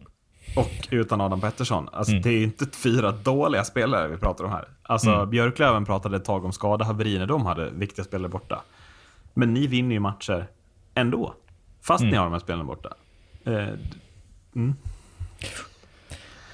Eh, Jag vet inte, det finns inte mycket dåligt nej men vi, eh, vi stannar där. Vi stannar. Alltså, jag, det, Ja. det är bara att konstatera. Modo är det största utropstecknet. Vad har du för andra utropstecken som du lämnar? Eh, nej men jag har, jag har faktiskt utropstecken på eh, Södertälje. Eh, Mm. Jag tycker att de överraskat positivt mycket. Eh, och, och det är inte bara, alltså inte bara att de råkar ligga där uppe, utan jag tycker verkligen att de har varit väldigt, väldigt bra. Eh, de har spöat Djurgården eh, givetvis och det, det ska man ju inte ta, ta lätt på heller. Eh, de hade jämn match mot oss har jag för mig. Det var väl över tid eller någonting. Ja, ni avgjorde precis i slutet där. Ja, precis. Ehm, ja. Nej, så att, ja, jag tycker Och det verkligen... var ju, de spelade ju borta då dessutom. Så de gjorde ju en bra Mm. match mot er då, verkligen. Så att jag, jag är verkligen, eh, jag tror att Södertälje kommer vara med och utmana eh, på, på riktigt i ett slutspel också. Mm, eh, mm. Jag säger inte att de skulle stanna av eh, på den fronten, men eh, ja, det är ju framförallt liksom så här hur, hur de har växlat upp till att bli ett annat lag än vad de varit förut. De har byggt om lite, inte riktigt hittat rätt eh, tidigare åren efter att, eh, efter att de förlorade så många bra spelare. Mm. Eh, Men nu tycker jag de har hittat tillbaks till den nivån Ja. de hade. Och jag tycker också att Emil Georgsson får ju väldigt, väldigt mycket oförtjänt kritik. Eh, alltså, den här, de här Luciani och Castles, ja det var inga succéer. Den här Krastenbergs har ju inte producerat. Men backsidan som Emil Eriksson har byggt är ju Ja men är det, det är väl seriens näst bästa backsida kanske, till och med. Alltså, Ja, Jag Sver vet inte, Sveriges mest ju- underskattade backsida kanske. ja men alltså onekligen. Daniel Norrby ser ju skitfin ut, Albin Karlsson fortsätter att vara hu- inne på isen framåt. Ivarsson, Lang, superstabila. Jag, jag tycker man, alltså man ska ändå ha cred för Georgsson, hur han har byggt det bakifrån. Eh, ger förtroende till- Tolopilo som jag har gått upp en nivå. Bort, om man bortser från kvalet förra året, han var fantastisk. Men Mm. det, det finns ju kvalitet liksom. Ja. Det Nej, är jag på forwardsidan som, som det ser lite tuffare ut. Men samtidigt, Pasic får han kvar. Han har gjort 28 poäng. Liljegren har gjort det jättebra. Sen finns det väl andra forwards som, som man kan ställa frågor till. Linus Widell är ju absolut inte dålig, men, men jag tycker ändå att Södertälje, det är också ett lag som bygger fram, eller som framförallt bygger bakifrån och som vinner Mm. för att de är starka defensivt. Ja, och det är väl en också släpper typ nästan minst skott mot sig. Eh, också så att eh, ja, Mm. de har ju verkligen lyckats där med att eh, bygga det laget. Sen tycker jag eh, målvakten också som har ett annat uttal än vad han heter. Nu kommer jag inte ihåg, Tolopilo. Jag sa ju Tolopilo. Ja. Jag, du, ställer sig rakt emot alla kommentatorer som säger Tallapila. Lägg ner omedelbart. Så men- funkar det inte i Sverige. Vi säger det som står. Alltså Tolopilo. Det här, vi kan inte hålla på med det här hjärndörrheten, säga Tallapila. Det Därför- går ju inte. För tydlighetens skull så han heter ju Talapila. Ja, det gör han. Men det står Akka Tolopilo. Talapila heter han. Och, och det står Tolopilo. Vi kan Det är som att jag skulle med- heta Barg istället för Berg. vi, det vi kan inte hålla på med ryska uttal, det är det jag säger. Vi kan inte hålla på med, utan vi får ju uttala det så som det står på liksom svenska på något sätt. Vi kan ju blir inte hålla på förvirrad med. vem det är vi pratar om. Jag menar, och det, åh, s- Tallapila, ja. Ja, nej, men han är väl bra. ja, Eh, eh, och det tycker jag också har varit nyckeln. Att SSK har hittat en bra målis eh, som är stabil och håller ja, men han var ju dålig Och- förra året. Alltså det var Ja. det liksom. Mm. Ja men precis, och gjort en utvecklingsresa. Alltså Ja. bara det att, att SSK har kunnat tagit spelare som har, som har varit bra internt och gjort dem bättre. Mm. Det tyder ju på en klubb som, som är på, på rätt väg. Ja, verkligen. Precis som med Modo och som alla andra eh, lag som växer sina egna spelare samtidigt som man värvar bra. En annan klubb som jag tycker verkar må väldigt bra, eh, eftersom att det inte spelar någon roll om de har 77 skador, de vinner ändå. Eh, BIK Karlskoga ligger femma, de är med där uppe och de kommer vara med där uppe. Oavsett vilka spelare man tappar, vilka spelare man värvar, eh, så är man med i toppen av Hockeyallsvenskan. Ja, alltså det, om det är någon som kan knäcka Karlskogas liksom ekvation Ja. hur, hur fan det är möjligt att vinna med typ J20-spelare Mm. eh, mot, vad var det, Björklöven som de spelade Ja. mot. Den, den har knäckt ishockeyn, alltså det är Ja, liksom det- så här, Det, för att hur får man ett lag att prestera lika bra med nya spelare, alltså från en helt annan, ja det är fascinerande. Alltså man lyckas ju skapa någon form av psykologiskt övertag på något sätt. Det finns ju inget annat, alltså det är ju inte så att spelarmaterialet är mycket, mycket bättre än Björklöven, det, det kan man ju inte någonsin påstå när de har nej, så inte många ens i närheten. Men, men om vi säger så här, vet du hur många spelare i BIK Karlskoga som har spelat alla matcher i år? Gissa. Fem? Ja, fem. Fyra, fyra utespelare och sen har man haft någon av sina två ordinarie målvakter i kassen i varje match. Mm. Annars har alla andra spelare varit skadad eller sjuk i någon match. Alltså det är ju... eh, ja, det är så sjukt. Så jag, jag vet fan inte vad jag ska säga. Eh, Mm.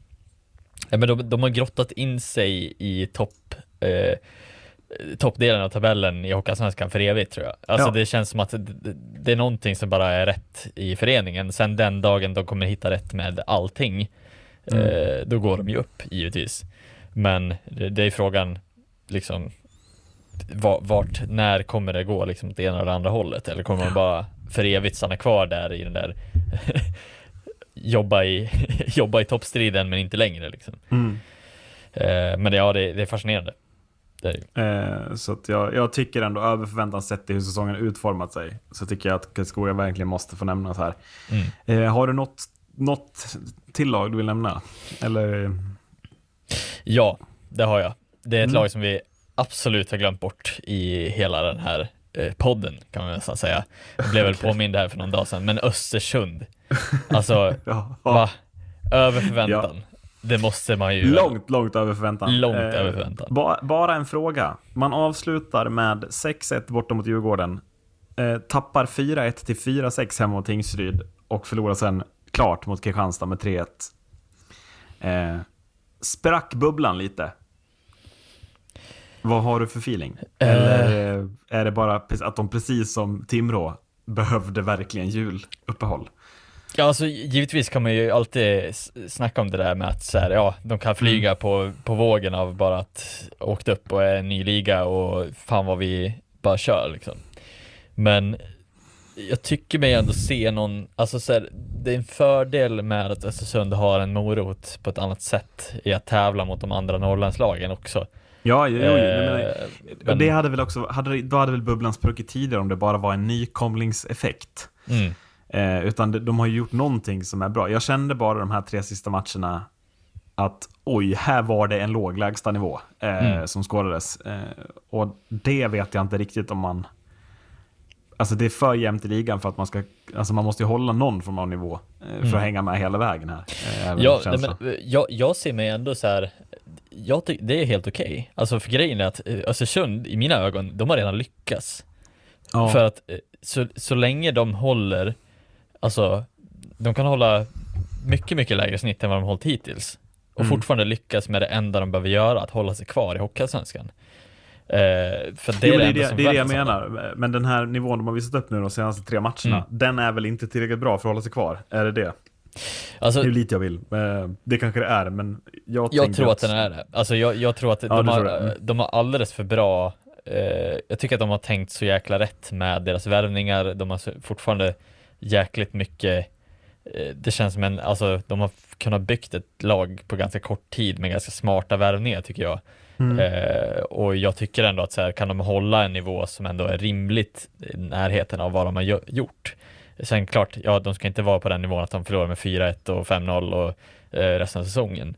Men jag tror Nej. inte att de kommer göra det. Nej. För jag ser mig ändå att de kan inte vara sämre än Tingsryd i resten av matcherna eh, som är. Eh, Tycker jag, Eh, inte nej, så som de ser nej, ut. nej, och, och vet du, alltså, ska ska vi vända lite på det här? Ba- Bara och, och ta de flopparna på lag innan vi nämner positiva spelare. De kan i synnerhet inte vara sämre än Västervik, som jag såg i fredags. Åh herre min skapare, vad det är slut. Det är tomt i den tanken. Alltså Västervik kommer vara så tragiskt usla resten av den här säsongen, tror jag. Eh, det, ser, det ser så sjukt dåligt ut. Mm. Eh, Ja. Så, ja, det är, mina, det är ett av mina, de lagen som jag har på liksom negativa sidan här. Det, jag tycker det är långt, la, alltså inte att Västervik ska ligga säkert i toppen, men att ha nio poäng upp till säker mark är väl ändå inte godkänt för Västervik, tycker jag. Mm. Eh, kan vi också snacka, snacka om den, på tal om Västervik, vi har ju våran kära Brickley där. Ja. Eh, och bara snacka, för det, där knyter vi väl ihop lite med den här backinvasionen som vi säger, men alltså två backar i Östersund leder deras interna poängliga. Ja. Brickley leder Västerviks poängliga. Bernhard och Nässén leder Modos poängliga. Det är liksom så här. eh, Jag vet inte riktigt vad det är som är på väg att hända i, i, i det här, men, Nej, ja, nej, men jag ville alltså, bara är nämna att det liksom är, det, är, det är verkligen, eh, alltså, sen... jag kanske glömmer något lag också som har fler back som är givetvis, men alltså det Nej, det känns. tror jag inte. Jag tror att du är rätt på det. Eh, så. Men, men ska vi liksom... Eh, för att i Östersund, det, det, det vill jag verkligen också... Om vi stannar kvar där innan vi går över till Västervik. Nu är det väldigt pa- parallel universe här, men det får Mm. folk hänga med på. Men jag vill verkligen berömma dem. Jag vet inte om jag sa det här inför säsongen, men jag tycker det är så jävla rätt att värva ett första backpar. Mm. Att värva två, att här, ni, ni kommer behöva ticka många minuter och ni kommer behöva göra poäng. Eh, Mm. Carl Johansson och Alexander Anneberg. Och, och jag tycker att de spelarna har båda växt så jävla mycket av rollen de har fått i Östersund också. De har verkligen prickat så rätt med de här två spelarna. Mm. Eh, och jag tycker att det är annars ett generellt problem bland nykomlingar att man lägger mycket kraft på att värva forwards när man kanske skulle ha värvat lite backar istället, typ. Ja, nej, första backpar är ju alltså sjukt underskattat att ha Ja. ett stabil första backpar. För Ja. där I, I alla fall i Hockeyallsvenskan, liksom- skulle Ja. jag säga. Eh, Eh, och samma sak, eh, jag tycker också att man eh, värvar smarta värvningar i till exempel Sebastian Fakt och liksom Ja, nu tappade jag Mm. vem det var mer, men jag tänkte på. Men eh, Sebastian Fakt är ju också, en, tycker jag, en stabil spelare i Hockeyallsvenskan som bara kan rakt av gå in och bara... Jo, men det är samma med Emil Forslund. Sen hade man ju lite oflyt med den här Sam Miletic, att den här Mm. axeln krånglade så mycket att han till sist kände att "Ja, men jag åker hem för att operera den. Liksom. Mm. Eh, den här fran fransosen sparkar man. Jag vet inte varför egentligen. Jag tror man behöver bredden, eh, Mm. men han var inte varit bra på något sätt. Däremot den här Kimi Koivis då, en, jag tycker det är en jättebra spelare också, Mm. som man har värvat från finska ligan. Ja. Eh, så att, fin. Ja, precis. Har ju en höjd. Menar, det är ju ingen som, som sticker iväg i poängen i det, här, i det här laget, men jag tycker inte att de behöver göra det heller. Nej. att det är någon som gör. Det är ingen liksom eh, han som lirade i Väsby, eh, nu kommer jag inte ihåg vad han heter. Rafael Lavoie. Lavoie, just det. Eh, det är liksom ingen, ingen sån lirare som man har tagit in heller, utan man, det är stabilitet över, över, Ja. över bredden. Och, och tycker det är så är också lite så. Vi kan vinna tre matcher med 2-1 och sen förlora tre med 7-0. Det är lite, de skiter lite i vilket. Det är inte målskillnaden som de fattar ska Nej. avgöra den här säsongen, utan det är ju rakt av att hålla sig bara poängmässigt ovanför det där strecket. Mm. Eh, och det tycker jag att man har gjort väldigt, väldigt bra så här långt, halvvägs. Jag tycker man, man ser fina ut liksom. Mm. Eh, ja, men till Västervik då. Eh, jag tycker ändå att vi måste prata lite om eh, Brickley och Vela. Eh, det ser ju jättebra ut offensivt, absolut. Eh, men vi pratar ju också alltså minus 17 på Marcus Vela, minus 14 på Danny Brickley.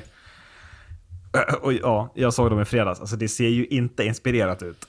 För fem öre. Hos någon. Och framförallt inte de här två spelarna. Det ser ju inte, inte bra ut. Eh, Mm. Ja, nej precis och det är liksom Det är ju det de har. det är lite det Och de här spelarna kommer de ju sälja är känslan. Alltså Ja. tyvärr. Men Ja, prislappen har ju stigit. Den är ju uppe på en, en, eh, en mille för Brickley va? ja, rysliga pengar i Hockeysvenskan. Ja. Sådana mått. Nu är ju Modo heta kandidater har ju varit öppet med att säga att vi Men har tror velat du inte att de det. skiter i det när de ser hur OS-spelarna ser ut nu? Ja, jag vill nästan, kunna säga Ja, du har fått kalla fötter? Ja, Ja. Du vill inte ha han? Ja, vad kul men- att se. Anledningen till varför, jag ska gå in på just med Brickley, Ja. det är inte hans oförmåga att vara offensiv. Alltså så här, han är jätteduktig back. Men behöver vi en till offensiv back? Nej, Nej. Hear me out. nej. nej. men, nej. Eh, och hans defensiva förmåga tycker jag inte håller nivå i det vi behöver. nej alltså, jag vi tycker har- inte heller att ni behöver värva en back. Nej. Det tycker jag inte. Inte Daniel Brickley. Det, Nej. det är det jag säger. Alltså jag, Mm. jag tror, Marcus Inte Vela, alls, tycker jag. fine. Det kan jag köpa. Ja. Men eh, Brickley, Ja, framförallt eftersom att han är tydligen polare med Dickinson, eller vad är liksom ja, snacket? ja, precis. Så att eh, det kan ju skapligt, kan ju bli skapligt kul.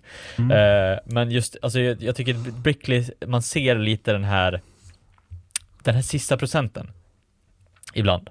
Ja. Att han, han gör det inte hela vägen. Nej, nej. Eh, och jobbet i egen zon, han gör det inte hela vägen. Det är precis det som vi inte vill ha i vårt försvarsspel. nej och, eh. och, och, och det blir lite för mycket glädjesiffror, tycker Mm. jag. Alltså om man tittar på vilka har varit inne på flest mål bakåt. Mm. Ja, Brickley, det är 39 bakåt. 39 mål bakåt har han varit inne på i 5 Mm. mot 5. Vela 33. Etta och tvåa i den negativa listan. Mm. Givetvis mycket speltid tickar om, men eh, jag tycker ändå att Ja, jo. man, jag tycker man såg det tydligt på, det var ett mål som vi pressade för. Ska vi, jämf- ska vi jämföra med typ andra som tickar mycket speltid? Jag vet inte, men typ Daniel Bernhardt inne på 15 bakåt. Alltså visst, Mm. det är toppspelare, men Ja, det, nu är det svårt att jämföra topplag. Lavainen kanske är bättre att, att jämföra med. Tickar Mm. 23 minuter i Kristianstad, inne på 18 bakåt. Mm.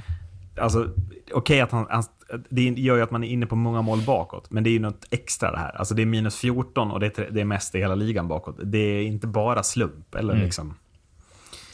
Ja, nej, så att, eh, men det är just en detalj som jag tyckte var så jävla, eh, man stressade Brickley, eh, jag vet att vi mötte dem och stressade Bri- Brickley och åkte runt bakom målet, lyckades slå bort pucken till våran fördel Ja, ja. och ändå vände och gjorde mål. Alltså det blir sådana detaljer som jag tycker inte riktigt vi bör lägga en mille för att få ut. Eh, Nej, nej, verkligen. Jag det är det som jag Vela, absolut, tror jag. Eh, jag tänker, det är ju två lag som vi definitivt kommer ha med som, som floppar, eh, antar jag. Eh, hade du något annat tredje lag än Västervik? Som negativt? Alltså mer än... Eh, Mer än de två jättetydliga flopplagen. jaha. ja, jag har tagit alltså, tre generella flopplag kan jag väl säga, inga så här super, men ja, vi, vi behöver inte ens gå in på AIK, jag vet inte riktigt, de är ju allt, alltså så här, de har väl aldrig lyckats Men- men så länge vi har följt. måste ju prata om AIK. De, de är tre poäng ifrån negativt kval när vi summerar halvtid. Jag är inte Ja, men förvånad. alltså, nej, men, men du hade dem ju ändå liksom sjua i ligan. Alltså, ja, men kom igen nu, det här är ju... Jag hade dem tia. Jag tyckte jag tog i. De ligger sämre än det. Det är, ju- ja. ja. Nej, Jag tycker vi ska prata om det här som, alltså, otrolig flopp. Mm. Vad tror du det laget kostar? Jämfört med de andra linjerna? Västervik, Tingsryd, Vita Hästen, Kristianstad. Åh herregud, ja, Gynges lön eh, Ja. Det tror jag också. Eh, nej men det är klart att det är ju, det är väl ingen i AIK som känner att oj vilket, vilket hopp vi är uppe för att eh, Nej, komma med Ingen i på läktaren slutspelet. heller, för det är helt tomt på Ja. Hovet när AIK spelar.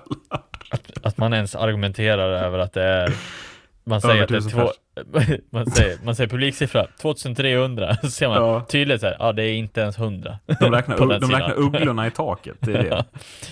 Säsongskortsinnehavare, Ja. 2000. Ja, nej.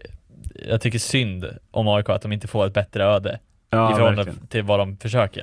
Men Alltså, är det inte risk att de åker ner?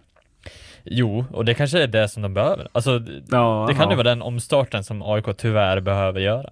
Ja. Eller så försvinner de för evigt som Hammarby, alltså aldrig mer upp i Hockeyallsvenskan. Men, Stockholmshockeyn mår så otroligt bra, känner du det? ja, nej, Mm. den, Nej. Eh, tyvärr gör den ju inte det. Det gör den inte. Nej, men vi, vi stannar där vid AIK. Eh, Vi måste ju, för det finns ju ett lag till. Jag, vad hade du med på din generella lista? Men... Västerås? Ja. eh, senaste 15 matcherna så har Västerås tagit 13 poäng. Alltså, vad händer? Det är sämre än Tingsryd, det är sämre än Kristianstad, det är sämre än AIK, sämre än Vita Hästen. Det är sämre än alla förutom Västervik. Och Västervik har fan inte vunnit en match. Alltså, nu måste de ju sparka tränare. Mm. Alltså det spelar ingen roll vem som tar över, för det kommer ju vara bättre. Det är helt dött i det omklädningsrummet.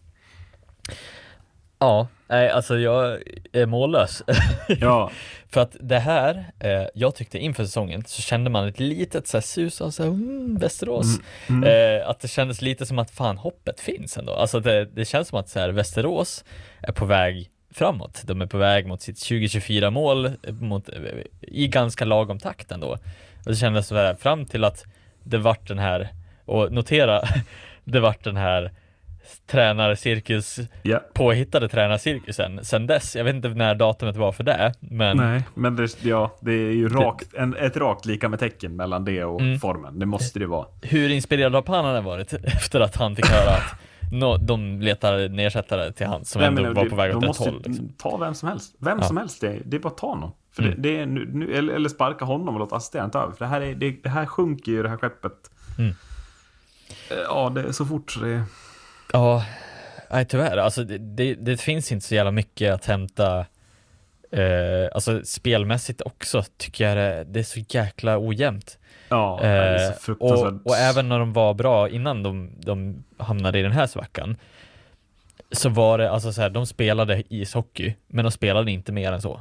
Alltså de, spe, de, de åkte dit och spelade ishockey, men det var ingen som bröt något mönster, det var ingen som gjorde något extra, det var ingen som eh, gick in i bräschen för att vinna. Det är väl det som jag tycker är eh, lite synd att de inte har det här lilla extra som vi har snackat Nej, om. men då ska vi Eh, prata om saker som sitter i väggarna. Mm. Alltså Västerås, hallå? Mm. Gör något åt det här. Ja precis, alltså de spelade helt, de spelade helt okej ishockey, men det var, räcker Ja. ju inte mot Nej, nej, nej. nej de Toppen. spelade okej för att bli ett mittenlag typ. Ja. Och sen dess har de spelat sämre än det, Mm. ska jag säga. Så att, mm. Och det är väl det som är långt ifrån deras eh, vision 2024 som Ja, de ska gå upp nästa år. är väl Ja. det som är. Mm. Eh, något ytterligare lag som ska nämnas i liksom, utropstecken, eller underpresterande kategorin? Får, eh, får, får jag det? Får jag Ja, nämna får det? klart få. Får jag nämna? Ska- Jag, håll för öronen Adde. Ja, du ska säga Djurgården. Djurgården jag tycker ju, Kan vi verkligen säga Djurgården? Är det en men- underprestation? Okej, så här. Nej, det är inte en underprestation, men hear Nej. me out när jag säger att det är det enda laget i, ja, är det svensk ishockey som har sparkat sin tränare än så länge? Ja, men typ. Det är så Eh, sant. och, och där tycker jag väl ändå att man måste se det lite som ett misslyckande eh, redan då. Ja, onekligen. Ja. För att det är väl inte riktigt deras vision att byta tränare mitt under eh, pågående säsong, kan jag Mm. tycka. Och där någonstans så har man ju, givetvis, man har höga krav, man ligger ganska högt uppe, men man har inte lyckats få fart på spelet.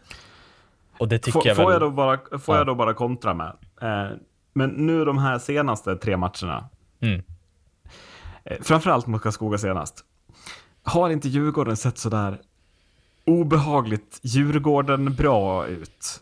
Förstår du vad jag menar? Mm. Ja, ja, Eh, absolut. Jag håller med dig. Och, Och, och, det, det, är där ju... gör mig så jävla nervös. Men, de har typ uträknade mot Karlskoga senast, i och med att de Mm. saknar så mycket spelare. Och då går de in i 0-4 i sista perioden. Ja, Mm. Nej, men, och jag, Mm. jag håller med dig fullt ut, men fram tills, tills nu så har de ju ändå inte riktigt haft en spikrak väg eh, Nej, till att hitta dit. och det har Sen- inte sett i närheten av lika bra ut som det gjorde för HV ju. Mm. Eh, samma tid. Sen tycker jag också så här, det finns en fara i att, ja okej du får in en ny tränare, får den här lilla boosten och sen kanske det landar tillbaks till, alltså så här, till samma, eh, det har man ju varit med om själv. Så här, ja vi får en ny tränarboosten, ja härligt. Och så sen så bara dyk, dyker det igen efter fem matcher.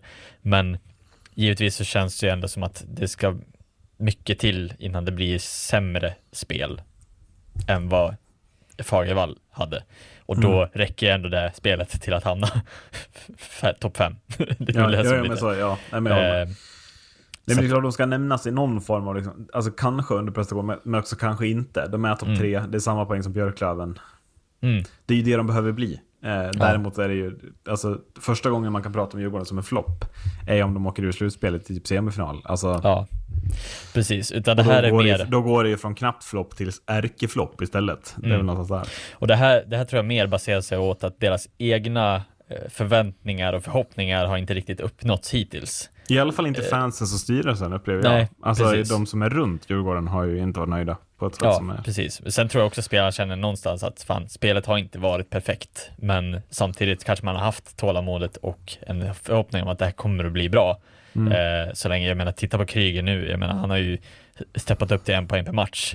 Eh, så bra som, som han borde vara. Eh, och jag tror väl att kan alla de eh, höja sig en liten nivå till nu efter jul, då, då är det ingen snack. Alltså då är Djurgården topp tre och kommer utmana om att gå upp. Ja, det är ja, inga, ja, inga, ja, inget tvivel. Eller vi kommer att behöva slåss för vår överlevnad. Ja, det kommer det. Ja. Eh, nej, så att där är jag inte orolig. Nu är det väl mer en period som de går in i som de förlorar massa spelare till JVM och så vidare och se hur kommer de lösa den. Ja, Eh, och det var väl lite det som man kände mot Karlskoga. När det Mm. var två kedjor av division 1-spelare och juniorer. Ja, Att man går in och ser sådär obehagligt mycket Djurgården ut. Jag vet inte Ja. om, om folk fattar vad jag menar, men när Djurgården ser ut som Djurgården, Mm. eh, maskineri. då är det... Ja, men det är, det är mer än bara ett maskineri. Det är liksom, man, alltså så. Eh, det det skriks och det är glädje och det är liksom Mm. tjoas och tjimmas på ett sätt som är... Det är lite Stockholms eventuellt. Alltså, Mm. jag vet inte. Men eh, mm, ja, Djurgårdarna fattar nog vad jag menar i alla fall. Jag säger att de ser djurgårdskt ut. Eh, Men vi går in på spelare då. Eh, Vi börjar väl, ska vi börja negativt eh, så vi avslutar positivt kanske? Floppar i, i Hockeyallsvenskan. Ja, vad har vi för floppar? Ja, jag tycker ändå Rickard Gynge. Ja. Visst, det ser ganska bra ut poängmässigt. Mm. Eh, men det är minus fyra och han är ju ingen ledare i AIK. Alltså det, idag när han vände matchen mot Tingsryd med två mål och ett straffmål. Det var väl första gången den här säsongen som Rickard Gynge gick i bräschen för att avgöra matcher åt AIK. Eller vända matcher, liksom, upplever jag. Jag har inte sett det tidigare och det tycker jag är alldeles, alldeles för dåligt eh, om Gynge ska in. Ja, nej absolut, jag håller med. Och jag menar, det, man hade ju mycket, mycket högre förhoppningar om, om Ja. Gynge, även om man liksom Även om han har haft Rosén eh, vid sin sida eh, väldigt ofta när det gått bra Mm. för honom så kände man ändå att okej, det är ett steg ner det, tillbaks till AIK. Eh, det kändes ändå som att det var en pusselbit som de saknade. eh, lite i, i målskyttet kan bli bra i Hockeyallsvenskan.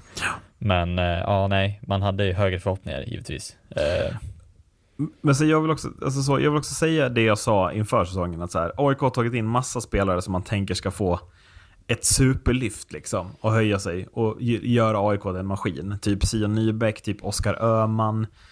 Typ eh, Jakob, e eller vad heter han, William Eriksson.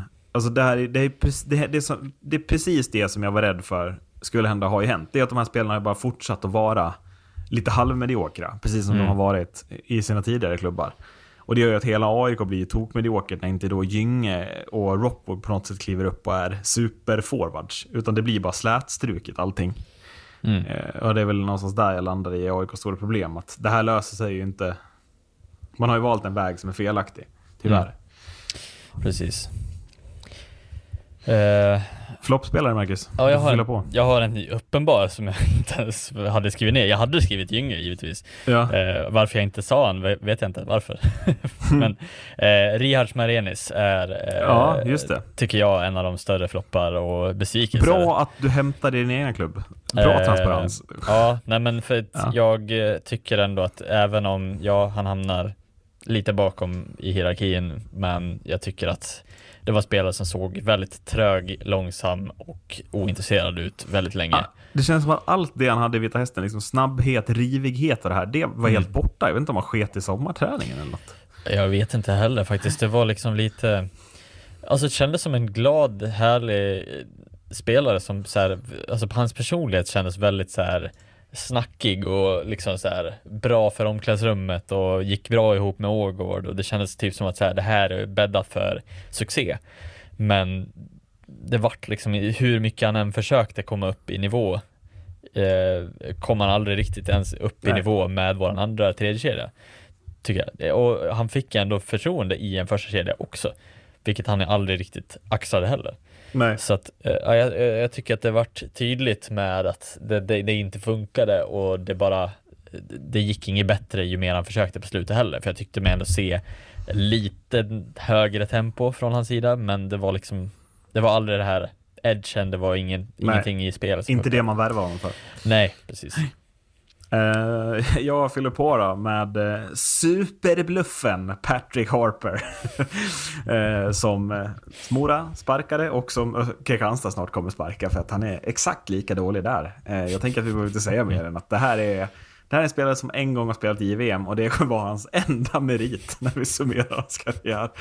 Eh, trög, alldeles för seg med pucken, eh, jättelite, alltså vinner ju- alltså även om han är lite, men han alltså, plockas ju bort hur lätt som helst av alla backar i hela serien. Liksom. Eh, lite skön med pucken då och då, men har, har liksom ingen edge så, som på något sätt eh, sticker ut för att vara en spelare som definitivt tjänar bättre än, än många procent av spelarna i den här ligan. Mm. Ja, nej jag håller med. Eh, och vi behöver inte säga det mer. Nej, fyll på bara.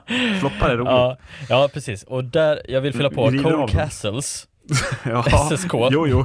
Och Anthony Luciani lägger jag till i samma segment fall. Behöver inte heller snacka något mer än så. En Nej. som jag vill snacka om, som, Ja. som jag inte riktigt, jag har ingen aning. Galaida. Nej, Ja, ja. Men Är det meningen? Eller är det tok och mer? Alltså, det var, var, var, ska vi ändå inte spara den här diskussionen? Vet, tills vi pratar om toppar i den här ligan. Ja, tills för då antar jag att det kommer ett annat namn. Mm. Men, eh, ja, nej men vi tar det nu. Jag fattar inte, alltså jag, jag ser ju klart här, hävdar jag. Och det har jag sagt hela säsongen, att eh, Galaida har kommit in, varit tänkt som första keeper, sugit så in i helvete.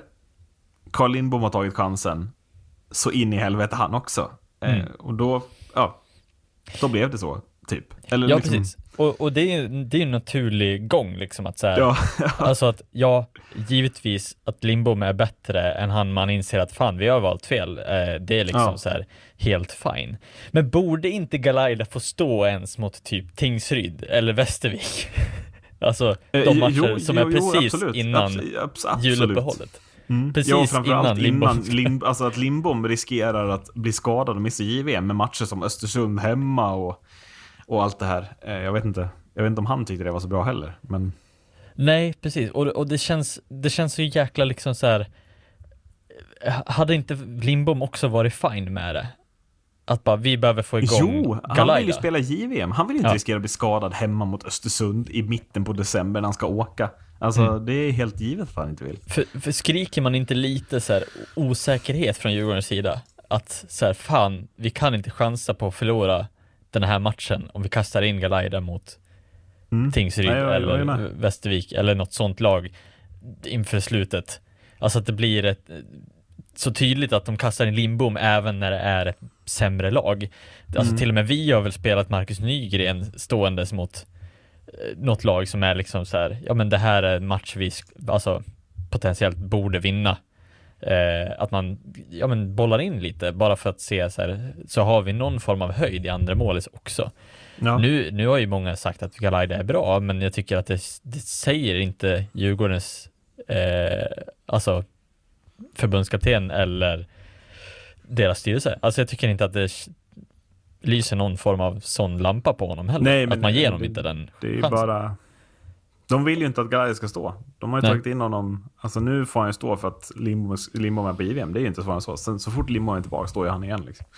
Mm. Eh, floppade Djurgården kan vi väl fylla på med John Norman ändå väl. Eh, som ju inte alls hänger med Liss och Kryger och Brodin i toppen av den här interna poängligan. Liksom, som inte ens har gjort 10 poäng än på 25 matcher. Mm.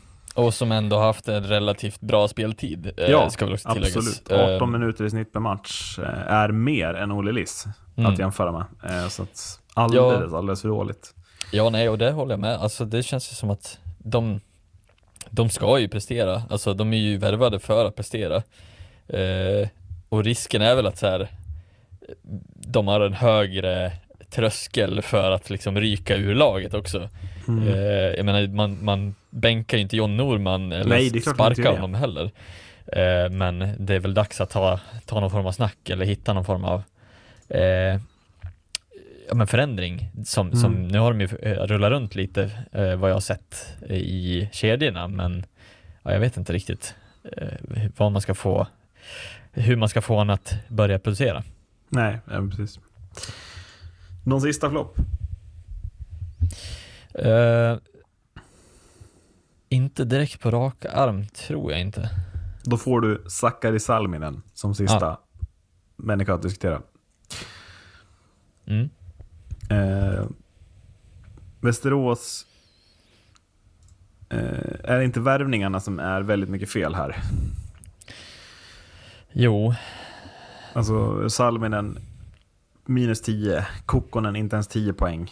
Eh, Blake Spears vet jag ingenting om. Liam Dover Nilsson kommer in minus 10, 0 plus 4. mm. Eh, Patrik Parkkonen 0 plus 2. Jag, jag vet inte. Ja, nej men det blir ju alltså så här. Det, det är väl det som vi har, har saknat, hela spetsen och hela värvnings... Man har försökt men inte hittat. Eh, och någonstans lär man väl försöka med någon ny taktik. Eh, potentiellt se sig om i egna ligan, för jag menar om man har om man har en vision att gå upp 2024 och man sitter på de medlen som man har för att värva de här spelarna tycker Ja. jag väl ändå att man bör kunna kolla lite internt också i ligan för att se, kan man köpa lös någonting? Kan man... Känns inte Västerås värvningar lite som HVs? Förstår du vad jag menar?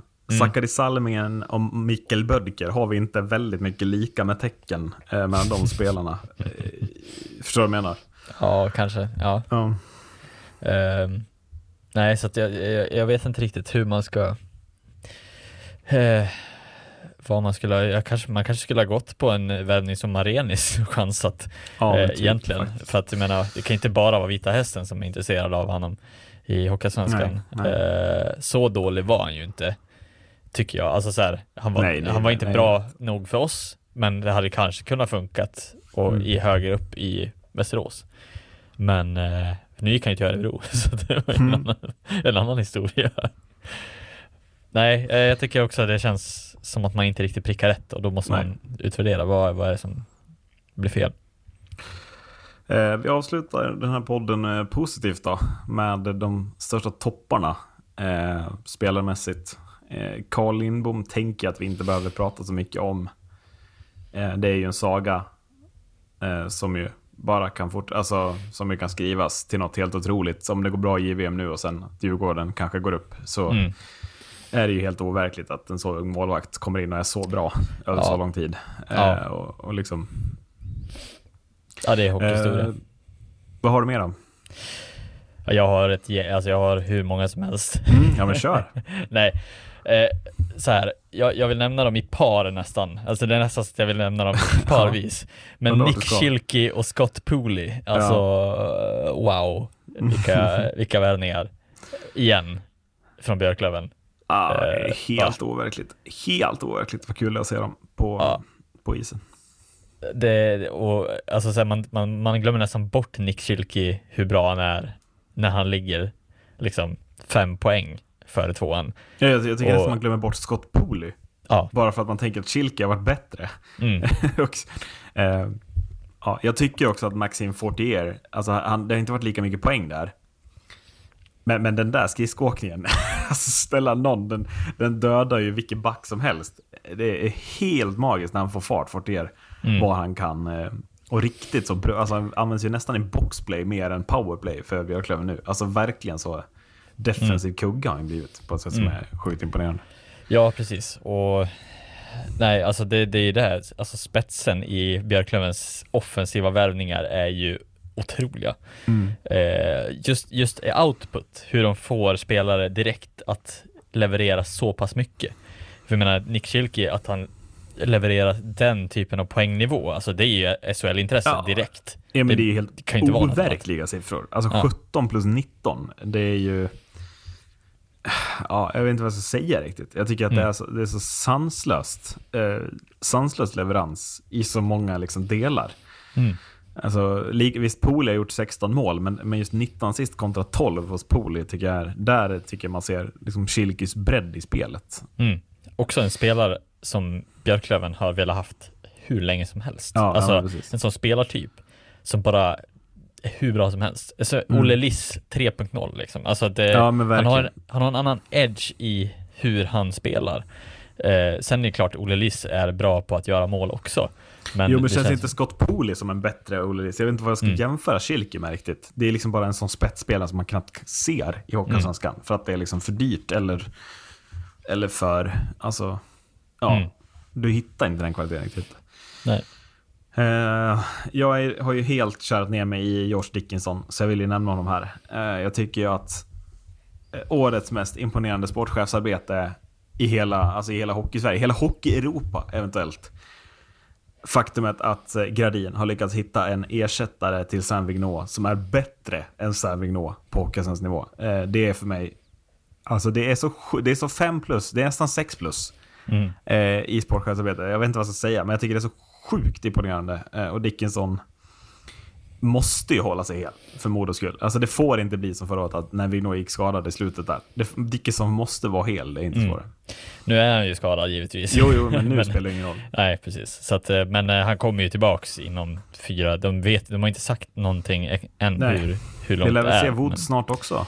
Ja, det, Mm. han eh, är på gång vad jag har hört. Eh, sen hur många matcher, jag tror att de kommer att vila över julen för att det är Det är lika eh, bra. Ja, det är också två Björklöven-matcher som vi kommer att, jag tror att det Förlora. Två, ja, förlora eh, kanske. Eh, det jag skulle inte säga emot det. Nej. Tunt lag. Nej, så att, ja, nej, jag håller med. Det är väl fan, det är imponerande. Jag trodde inte att han skulle vara så bra när jag såg han första. Nej. Men han ser, han ligger i bakgrunden. Han är en Mm. sån otrolig bakgrundsspelare eh, och gör det så otroligt bra, både offensivt och defensivt. Mm. Eh, han har hela bit, alltså han har hela verktygslådan och han är inte, han har inte temperamentet som Vignot har. Nej. Det tycker jag är det viktigaste. Ja. För Sam Vignot kunde ta dumma, idiotiska utvisningar Mm. också. Eh, eller slå ett slag extra eller något, alltså så här, bara den lilla detaljen tycker jag är så viktig när vi går in i slutspel mot Bikaskoga, Djurgården, Ja. Björklöven. Det känns som att det kommer vara mycket Framförallt eh, mot sånt lag som Bika Skoga ju, som ju Ja. typ lite lever på att få de andra ur balans. Ja, eller när Stråle skickar Rahimi på Ja, Ågård. Det kommer väl hända hundra gånger om, om vi möter dem igen. Mm. Ja. Ja. Till. Ja. Ja. Ja men eh, vi kan ju inte gå härifrån utan att nämna David Bernhardt och Pontus Nässén Nej, på tal om duos. ja. ja men vad fan, vad är, vad, vad, vad Ja, de för hockey? Vi bara leker med tanken. Backparet Pontus Hysén, Daniel Bernhardt och forwardstrion Scott Pooley, Josh Dickinson och Nick Schilke. Vad har vi för leverans i SHL på den femman? Mm. Alltså det, Är det inte dags för Nässén med en ny chans? Då har inte han växt enormt i år? ja, men det borde vara, det borde vara så många samtal eh, från SHL redan idag eh, på när kan, han, när kan han dra, hur mycket ska ni ha? Alltså Mm. det är typ den nivån, för att jag ser inte hur ett SHL, eh, hur inte det kan vara SHL-kapabla, alltså den du duon i sig. Alltså Bernhard Nässén eh, åker ju och kör liksom keep away på blå Ja, håller med. Verkligen med. med, med vilket motstånd som helst i den här ligan. Alltså det är helt sanslöst hur de har, alltså de gör överlämningar och platsbyten som om det vore liksom, jag vet inte vad, alltså forwards. Alltså det, det är den nivån de håller. Ja, jag tycker verkligen Och framförallt så tycker jag att Pont, jag tycker Bernhardt, det är fortfarande sjukas, sjukt att han inte fick ett SHL-kontrakt i år redan. Men Mm. Nässén tycker jag har lyft sig. Alltså jag tycker det är en ny Pontus Nässén. Det är defensivt starkare, det är skick, ännu skickligare än pucken. Mm. Ehm, jämfört med förra året. Så det, jag tycker verkligen att det känns... hans, hans jävla edgework-åkning är ju fantastisk att kolla på också. Mm. Sidled när han öppnar upp höfterna och hela tiden, man vet inte vilket håll han spelar i powerplay. Alltså, Nej, det är väl det som gör hela vårt powerplay nästan. Eh, för att det är så oförutsägbart. Han, man vet aldrig när han passar Bernhard eller passar Woods eller passar Dickinson. Alltså, det finns inte en någon som kan läsa det liksom. Nej, men verkligen. Så ja. Ehm, Jag avslutar, tänker jag, med ett sista namn eh, som jag kanske tycker är egentligen det största utropstecknet sett till förväntad prestation, eller förväntad liksom. Eh, Men Albin Eriksson tycker jag är ett fullständigt odjur i Vikaskoga om jag ska vara ärlig. Eh, Mm. Jävlar vilket skott och jävlar vilket driv och vilket tyngd och vilken fart. Passar ju perfekt i Vikaskoga, passar ju perfekt i Hockeyallsvenskan. Måttan aldrig Mm. lämnar den ligan. Mm. Nej, jag håller med. Det är Bickaskogas förmåga att hitta spelare som bara presterar i också. Ja, nej, men på tal om bra sportkastarbete, Ja. snacka om match made in heaven. Man bara, vem ska, vem ska ersätta Henrik Björklund? Ja, men det exa- Albin exakt. Eriksson. Och så gör man det bara med exakt samma Ja. spelare som man hittar någonstans. Var var han kom ifrån? Ja, men jag vet inte. Men sjukt imponerande verkligen. Det är, Mm. ju- det är ju Björklunds siffror på honom också. Så 11 i Mm. poängligan, mer mål än assist. Så Ja. Sen tar det ju emot lite att säga också med, eh, ja, jag vet inte om du hade något mer på Albin Eriksson? Nej, kör. Men jag tänkte att vi måste ju också nämna fan Olle Liss, alltså fan vad han har levererat över förväntan. Ja, och, och jädrar vad han inte är Björklöven och Liss. Han ser Mm. motiverad ut, han ser Ja. fitt ut. Han, han är liksom, alltså skottet har han ju alltid haft. Men det är så Mm. mycket mer i Olle Liss i år än vad det var förra året. Eh, Mm. och det tycker jag verkligen också är snyggt gjort av eh, Fagervall. Och liksom rätta till Mm. Olle Liss i rätt bana. En, eh, en vilja ser Mm. man också. Vilja spela varje sekund i det där laget. Eh, och det tror jag inte att riktigt att han hade fullt ut i Björklöven varje gång. Nej, Eh, förtroende man också. så. Det är Ja, kanske det han så också. mycket. Mm. Eh, ja, eh, ska vi stanna där? Ja. Halvtid 23, 22, 23 blev Mm. nästan två timmar. Ja, det blev det. Ehm, vad eh, ska Danny Brickley göra lite mer? Han ska spela lite mer sarg ut. Jag ska spela lite mer sarg ut. Eh, jag, innan vi säger, jag tänker också att vi, vi hörs igen efter nyår eller? Ja, Svårt att se att vi får till poddar nu i jul och nyårstider. det stämmer. Podden sarg ut åter efter nyår. Eh, fram tills dess, eh, god jul och gott nytt år allisar. Tack för att ni har lyssnat. Hej då. Hej då.